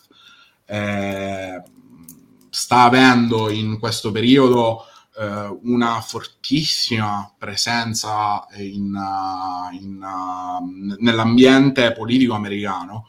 Uh, poi vi, vi, lascio parlare, sto, sto facendo un'introduzione su, su, sulla figura di Canter e il gulenismo. Eh, lui è contrattualizzato da Fox News ad oggi. Perché è contrattualizzato da Fox News? Perché oltre alla propaganda gulenista si è fatto portavoce eh, della, eh, della, corrente anti-walk, eh, molto affine tra l'altro a, a Fox News, ma eh, è anche presente in, a, almeno a, guardando all'esterno a settimana un meeting a Capitol Hill con senatori vari. Stiamo parlando di una figura abbastanza mediaticamente potente. Eh, definirei un propagandista ad oggi, non più un, uno sportivo, un ex sportivo, uso la parola propagandista. Canter è un propagandista. È stato propaganda, eh, propagandista per Gulen, per Ismet, oggi è propagandista per Anti-Walk. Non so se venga da Ismet questa cosa, non conosco benissimo i principi di Ismet. E, e, quindi que- questa è la diciamo mia... che essendo una, una visione molto conservatrice della società, secondo me eh, un po' ci si ritrova. Cioè diciamo che comunque l'islamico credente, praticante, non, non vede magari di buon occhio l'omosessualità, non lo so, roba di questo tipo. Cioè, Quindi eh, in realtà parte da una... Mm, che poi eh, come la vede in realtà anche lo stesso Recep Tayyip Erdogan, cioè non c'è una differenza su questo. Sì, È lo stesso tipo di... La, la, comunità LGBTQ non, non è esattamente... Eh, poi mi fa Freedom for... Tu apri Twitter c'è scritto Freedom for All, libertà per tutti. Sì. E per tutti tranne qualcuno, mettiamola così. Esatto, cioè a scelta, per tutti Libertà per tutti, ma non proprio per tutti. Uh, Andrea, ti lascio, lascio, andare te e poi noi, noi continuiamo. Vai tu per primo, Andrea. Eh, io volevo giusto iniziare facendo diciamo che uno dei motivi per cui credo che siamo anche qui è che per dire che la narrazione mediatica che io l'ho trovato in Italia su Canter è stata abbastanza, secondo me, un po' pilotata, come posso dire. Cioè, quando eh, ogni volta che si è discusso di Canter, si è sempre discusso in maniera di lui è il martire. Tutti gli articoli che ho letto da questo punto di vista, per esempio quando andò a uscire per la prima volta negli Stati Uniti, che andò a fare la trasferta a Toronto, ehm, cioè, eh, che era, piangeva per tutta la questione del passaporto, poi baciò il Madison Square Garden a terra, mi sembra. E tutto questo veniva da quello che riguarda le, l'informazione cestistica in Italia, ti parlavano solo di un lato, che era questo. Chiaro. E quindi credo che sia giusto da parte nostra invece dire anche l'altro lato. E l'altro lato è quello che un giocatore scarso eh, si lamenta perché non viene, non viene più preso beh, e, lo, e, lo, adduce a motivazioni politiche e va a fare, posso dirlo, la, prima volta che io l'ho visto in tv ho detto è, è l'Andrew Tate? E, e questa è, è, è, lo stesso tipo di esposizione mediatica, nel senso che eh, è lui che si siede e parla di, di quelle, delle tematiche che, che, gli chiedono tutti, ovviamente le tematiche sono quelle anti-walk. Io sì, ci rivedo un po' di Islam radicale dentro questo conservatorismo molto tipico. Eh, ho detto anche, poi se posso, esatto, se posso intervenire, mo- molte delle ideologie sono simili a quelle che diceva il simpatico Ayatollah Khomeini negli anni 70 da Parigi. Era molto eh, stimato esatto. lui dalla comunità occidentale perché diceva queste cose e lo faceva da oppositore de- del cattivo Shah in Iran, che peraltro con la Savak le sue belle macellate le ha fatte, però eh, insomma se dobbiamo dire, vedere tutto il, come si dice, the bigger, the bigger picture, come dicono gli americani, cioè la figura più grande, secondo me viene fuori qualcosa di estremamente sfaccettato e insomma, a me è chiaro che si sta facendo la carriera da uh, attivista dei diritti umani e, eh, ed è così, cioè lui si è già preparato dei suoi diritti. Ah, certo, chiaro. E poi, non so, uno così può fare una grandissima carriera, così. E nel contesto americano dove va tantissimo questa propaganda, questi slogan molto forti, d'altronde c'è stato Trump presidente, quindi non mi stupisco di molto. In realtà che sia proprio lì dove concetti molto semplici... Questo finisce a fare il governatore o a, a correre per fare eh, il governatore di uno Stato. Sì, assolutamente. Non, non eh, di, esempi, di esempi in America ne abbiamo mille di sportivi o attori o comunque gente eh, del jet set sì. eh, che si sono riciclati in politica facendosi megafono di determinate correnti. Vai Andrea. E capisci che ormai, sì, ma... tra l'altro, finisco solo una cosa sul fatto che lui non si è esposto contro Israele, che tutti i turchi che conosco sono pro-Palestina in questo momento bravo, di bombardamento, eccetera.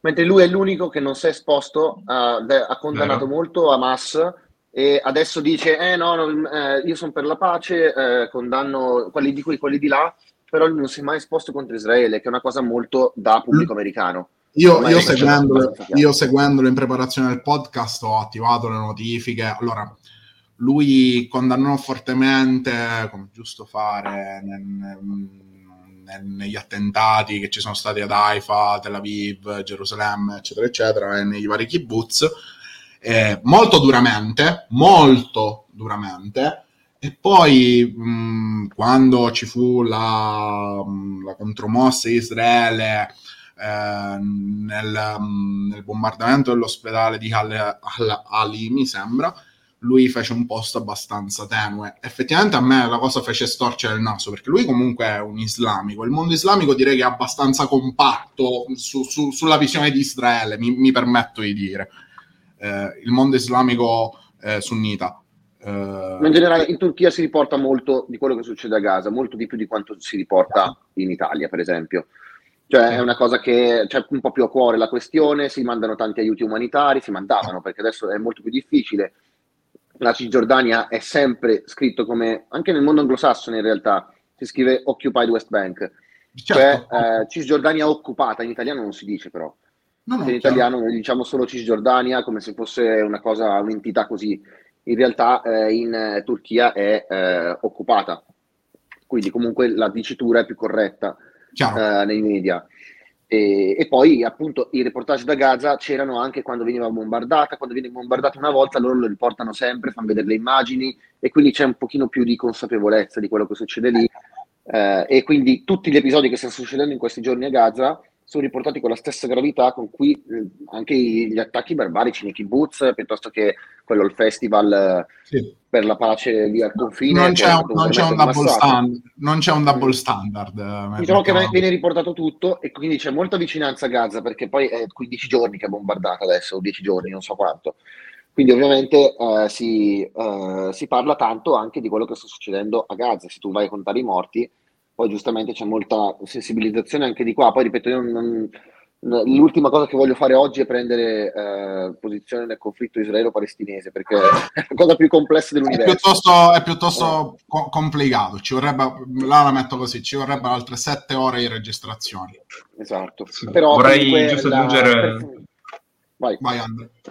No, visto che a me personalmente quando Erdogan ha fatto le sue dichiarazioni, che condivido o non condivido, eh, per varie ragioni, e mi ha lasciato un po', un po' la stranito, giustamente lui le fa in quanto leader di un, di un paese che è, è, laico sì, però è a fazione islamico-sunnita, però nel, in, nel, momento chiave geopolitico del, della zona che è l'Armenia, Turchia e Israele sono fortemente alleate.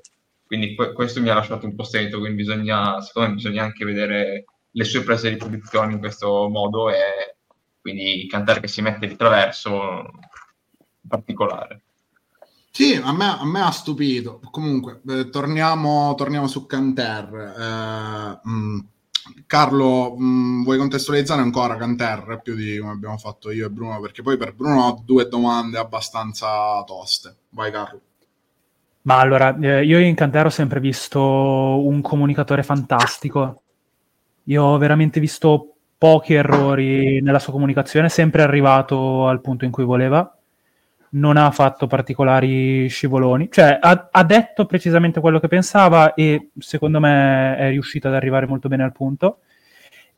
Io all'inizio, mh, sinceramente, immaginavo che lui non avesse né queste idee così, chiamiamole fondamentaliste, chiamiamole, non fosse così legato all'IMSET, soprattutto perché lui è andato via dalla Turchia che era giovanissimo. Sì. Parliamo di un ragazzo che ha fatto, forse a 16 anni, no, anche prima dei 16 anni. Lui ha fatto tutta l'high school in America, ha fatto il college in America, ha avuto una carriera in America. Sì. Ed è nato a Zurigo per poi tornare in, uh, in Turchia e fare lì 12 anni di vita, non, non tanto di più questo suo fondamentalismo non ho mai capito da dove arrivasse, se mm, da un credere fortemente nell'IMSET oppure semplicemente nel voler essere una parte. Okay. Non sono neanche così convinto che lui ad un certo punto della sua carriera mh, mm, non avesse più la possibilità di stare in NBA, secondo me ha chiuso la carriera un pelino prima rispetto a quello che poteva effettivamente dare. Sono altresì convinto che avrà una carriera politica mm, spianata davanti. Mm, è evidentissimo che avrà un posto, un posto nei DEM in, nel prossimo futuro. No, anche eh, di, dipende da quale sarà la, la, la nuova wave uh, GOP. Non sono così sicuro che siano solo i dem. Uh, parlando di sempre di Canter, uh, comunque vogliamo, io te- tenderei a, ad andare verso la conclusione con a me l'idea che, ha introdotto Andrea di, di, come viene presentato al pubblico italiano dai vettori di informazione, non, so, eh, non solo sportiva, fa storcere il naso perché eh, non puoi presentare come un martire eh, qualcuno che in realtà non è un martire, perché una figura politicizzata tenderei a dire per la mia visione che può essere condivisibile o no, non può essere eh, martirizzata eh, mai, perché sei tu che ti stai esponendo, eh, so che può risultare forte però i martiri per me sono totalmente, to- totalmente altri. Eh, è una persona che ha deciso un percorso di vita, ha deciso di, il percorso post sportivo, come indirizzarlo. Non è solo, verrà seguito e su questo sono 100% sicuro che ci sia l'influenza diretta di Gulen come maestro, cioè lui non è uno studente di Smet e basta, cioè lui è letteralmente la figura più riconoscibile al mondo esterno di Smet o sbaglio? Cioè, mm, sto, sto sbagliando, dopo Gulen stesso, eh, chiaramente. Cioè, è una figura costruita e che, a cui fa comodo uh, eh, creare una narrazione per cui la famiglia non mi parla perché l'hanno costretta a disconoscermi. Eh, in, in Canada non posso andare perché ho un mandato d'arresto internazionale. Cioè, sono cose che fanno anche abbastanza comodo alla sua personale narrazione, ponendo il fatto che secondo me l'obiettivo di vita di Canter è di non tornarci mai più in Turchia, stai bene in America, non, non ci tornerà mai più, non è nemmeno suo interesse tornare. Fa incomodo per eh, correre verso le sue posizioni, cioè eh, farsi megafono anche in maniera così forte, secondo me gli, fa comodo. Questa figura del martire fa abbastanza comodo. Alcune cose sono anche abbastanza gonfiate. Eh, la lotta verso eh, con, la, con, la, Nike, ad esempio, no? in critica alla Cina e quello che sta, che sta succedendo nello Xinjiang. Eh, lui ha posizioni che non hanno nulla a che vedere con, uh, con la realtà, estremizza tantissimo. Poi che qualcosa... poi per carità, cioè, certe cose sullo Xinjiang sono sono assolutamente vero. Però a parlare di, uh, questo non me lo scordo, no? Decine di milioni di morti nello Xinjiang, stai un pochettino ingigantendo. Io non nego che qualcuno stia morendo nello Xinjiang e che i campi di rieducazione esistano, non sono nessuno per contrappormi ai vari report de, di, di, enti che, che hanno indagato però nemmeno quegli enti parlano di decine di milioni di morti e sono enti sicuramente non uh, pro-Cina ok? Uh, l'enfatizzazione è sbagliata. Se, se, ti vuoi, se vuoi farti parte di una causa, devi informare sulla causa, non ingigantire la causa, che è una causa gigante, eh? è pulizia etnica a tutti gli effetti, però la devi raccontare nel modo giusto.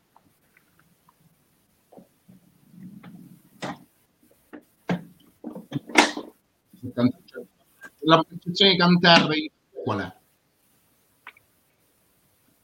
Non ho sentito la domanda, Fede, scusa. La percezione di, di Canterri in Turchia, eh, chiedevo a Bruno. Ah.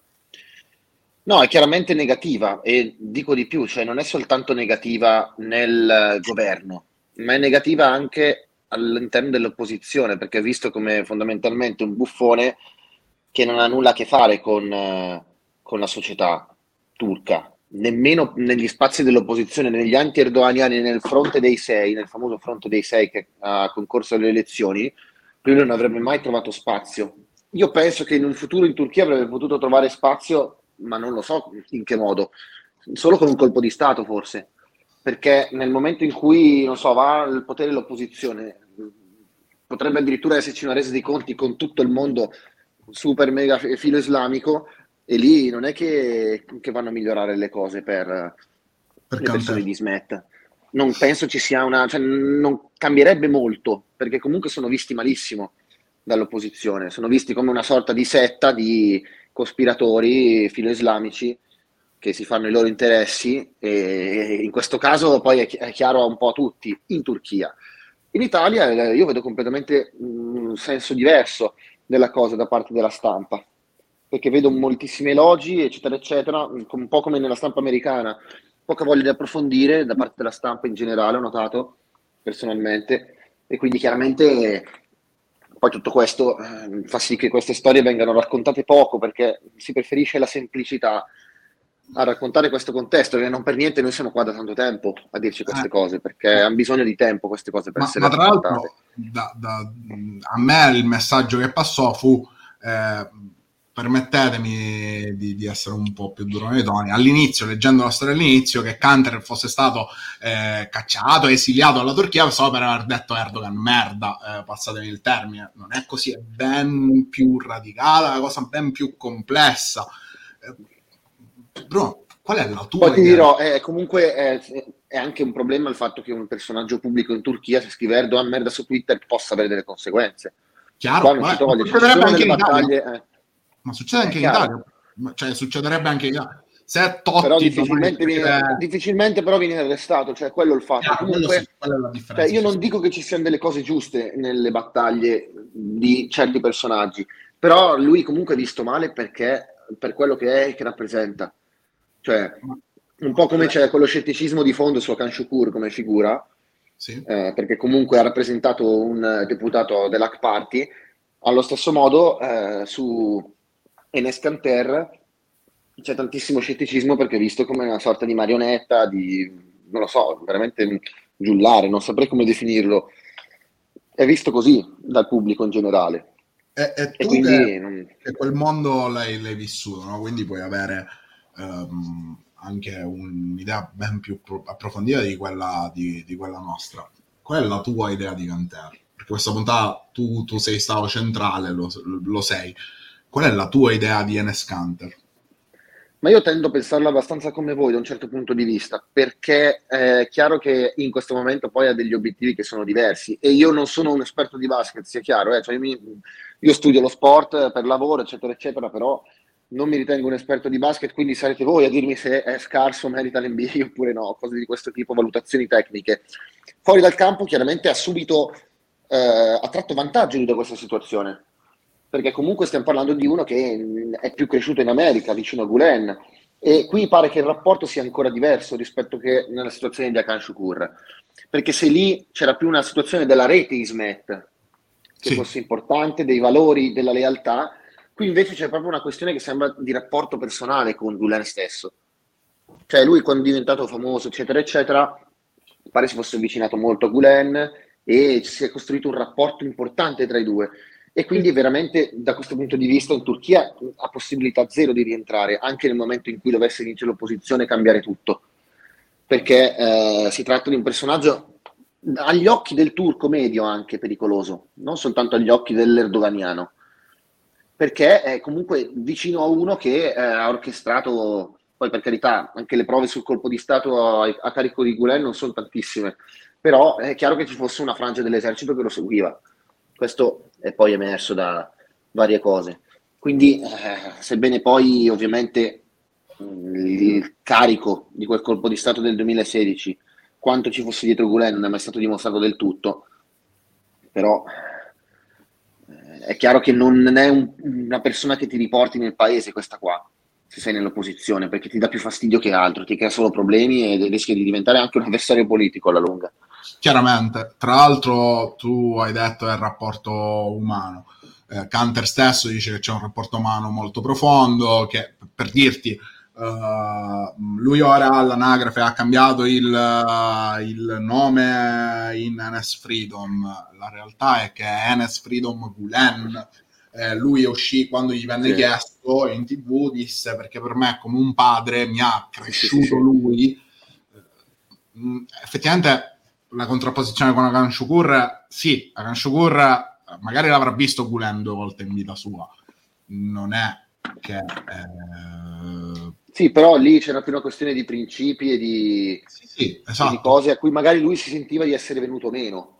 Eh, esatto. Invece, magari anche col fatto che sulle persone che l'hanno votato dice: Ok, questi mi hanno votato per una cosa, adesso sto portando avanti altro. Quindi può persino esserci come discorso di lealtà di fondo. Mentre su, eh, su Cantere è chiaro, ci stiamo parlando di uno che sta diventando un, un propagandista e eh, per me è chiaro che non so quante, quanto questa storia verrà raccontata in Italia in futuro, perché io ho visto veramente tanta pigrizia da parte della, mm. del giornalismo e poca voglia di andare a approfondire. Vediamo poi che, come se la gioca lui dal punto di vista della, della comunicazione, perché in realtà è vero che, come si diceva prima, che a livello di comunicazione secondo me è stato gestito molto bene, però eh, un paio di scivoloni recenti, qualcosina l'ho vista e quindi non saprei, io lo vedrei meglio paradossalmente più che con democratici che con repubblicani. Però, stessa cosa, stessa, considerando, Fox, considerando Fox quel giro lì, comunque mi sembra più avviato di, da quella parte lì e poi anche perché comunque Glenn Ismet non dimentichiamoci che sono delle reti islamiste e eh, conservatrici comunque esatto. in qualche modo di un Islam comunque aperto eh? cioè non è che stiamo parlando di mujahideen che si fanno saltare per aria però eh, si parla comunque di eh, una base di valori in teoria molto chiari cioè quelli del Corano. Chiaro. No, no, hai, tu prima hai nominato Khomeini no? i valori sono quelli di, di, di base, sì. per quanto quello di Gulen sia un Islam pragmatico e meno radicalizzato, chiaramente, però esiste una rete di valori scritta da cui non puoi, non puoi prescindere eh, di, di, base. Eh, sì, un attacco alla stampa, guarda, per, per, preparare la puntata io ho letto su tu, tutto quello che esce dalla stampa italiana, quindi n- non solo quella sportiva, quindi Repubblica, G, eccetera, eccetera. Viene, viene passato come il campione dell'NBA che viene... Ehm, eh, no, non si sa perché Erdogan ce l'abbia con lui, la storia va raccontata, eh, va spiegato che Canter è consapevole, è sempre stato consapevole delle situazioni eh, e sapeva benissimo sicuramente che ci sarebbero state reazioni. Occhio, va fatta una discrimine per per non sembrare eccessivamente duri. Un oppositore politico, nella mia idea di società, non deve mai venire arrestato. Mai. Eh, anche secondo me, chiaramente. Questo va. Non vorrei che passasse il messaggio che Erdogan è un santo. Erdogan non è un santo, eh, Gulen non è, non, non è il cattivone. Però io vedo due sfumature di grigio tra i due, ecco. Esattamente. Esattamente. Anche perché, dai, eh, la, la, lui stesso dice ero con, con Gulen la storia del colpo di Stato. Eh, oh, l'hai chiamato tu colpo di Stato, hai detto tu che eri lì. Eh, mm, fosse successo in Italia che c'è un, un golpe o un tentato golpe, chi ha partecipato attivamente viene in, quando è indagato, mettiamola, mettiamola, così. Anche se sei in America, l'estradizione l'Italia la chiede, lo farebbe la Francia, lo fa la Germania.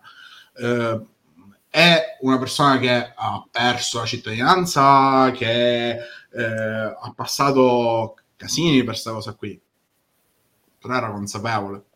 Lasciatemi dire che era consapevole. Questo è il messaggio che io voglio far passare. Eh, Scanter è un oppositore politico consapevole, non è uno a cui è piovuta una condanna come sembra uscire da, da da, dalla stampa generalista o dalla stampa sportiva. A me sembra che poi adesso si stia anche marciando legittimamente, perché comunque eh, cioè, è un suo diritto pure farlo, eh, sia chiaro.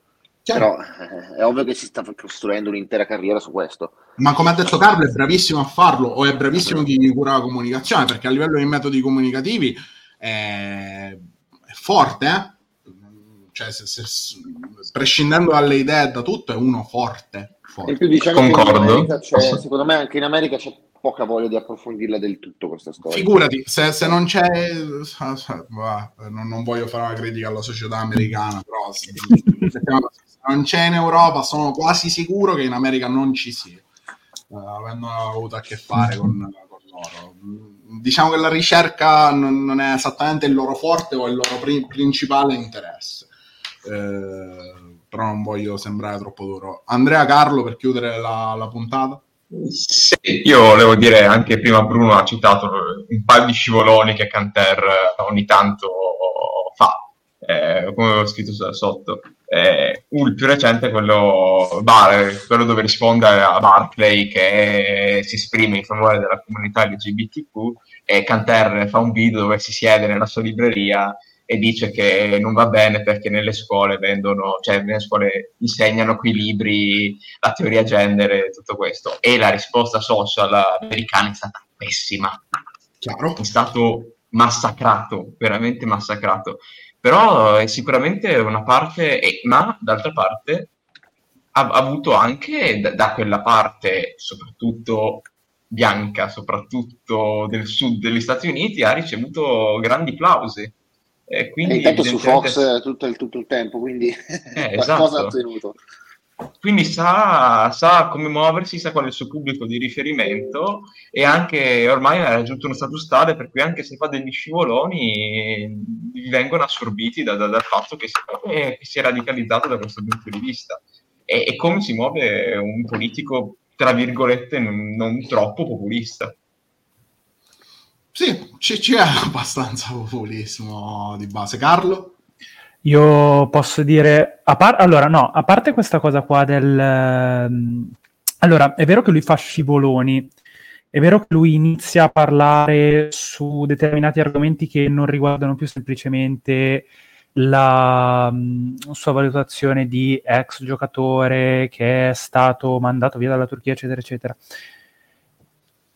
Lui però secondo me, si sta mettendo in una situazione in cui può essere un premio per entrambe le parti, perché anche i democratici in questo momento hanno al loro interno delle frange che tendono ad essere molto populiste, veramente tanto. Per cui anche questo discorso sull'anti-LGBTQ esiste, è vero che è storicamente una cosa ascrivibile al Partito Repubblicano, però non è così netta la differenza tra i due partiti in questo momento. Ma in definitiva, l'unica cosa che posso dire è che LeBron James prendi esempio di come si comunica da Enes Kanter. sì, sì uh, se, se, avessero comunicato uh, il peggior comunicatore di sempre, credo. Uh, Temo di sia, temo che sia proprio il peggiore di sempre. Però a livello di, di efficacia nella comunicazione, direi non male. Eh, allora, io direi di chiudere due ore lunghe che vi godrete in, eh, in, eh, in questi giorni. Ringrazio Carlo e Andrea, vabbè, ma tanto loro, loro ci sono sempre. Vi anticipo eh, che la prossima sarà su, sull'Arabia Saudita e sul perché eh, dall'oggi al domani gli arabi si sono svegliati appassionati di pallone, di basket, di wrestling, eccetera, eccetera. Eh, vi, vi, dico che mh, mm, non, non, è esattamente che dall'oggi al domani si sono svegliati così, ma che Saudi Vision 2030 ha un, una, una buona influenza e poi soprattutto ringrazio Bruno per averci portato in Turchia spiegandoci lo sport, eh, come viene visto lo sport e tanto della società turca. Eh, da persona eh, appassionata soprattutto dei viaggi, posso dire che vi, vi, faccio un invito prima di chiudere e lasciare l'ultima parola a Bruno. Fatevi un favore e a Istanbul andateci. Uh, poi tornate e ditemi qual è la città più bella del mondo. Però così, eh? Questo è il mio invito personale. Eh, ah, e tra l'altro, andateci a mangiare in Turchia e vi divertite. Bruno, grazie mille di essere, di essere stato qui. Davvero. Grazie mille a voi, grazie mille. Ciao a tutti, una buona serata. Ciao ciao. Ciao.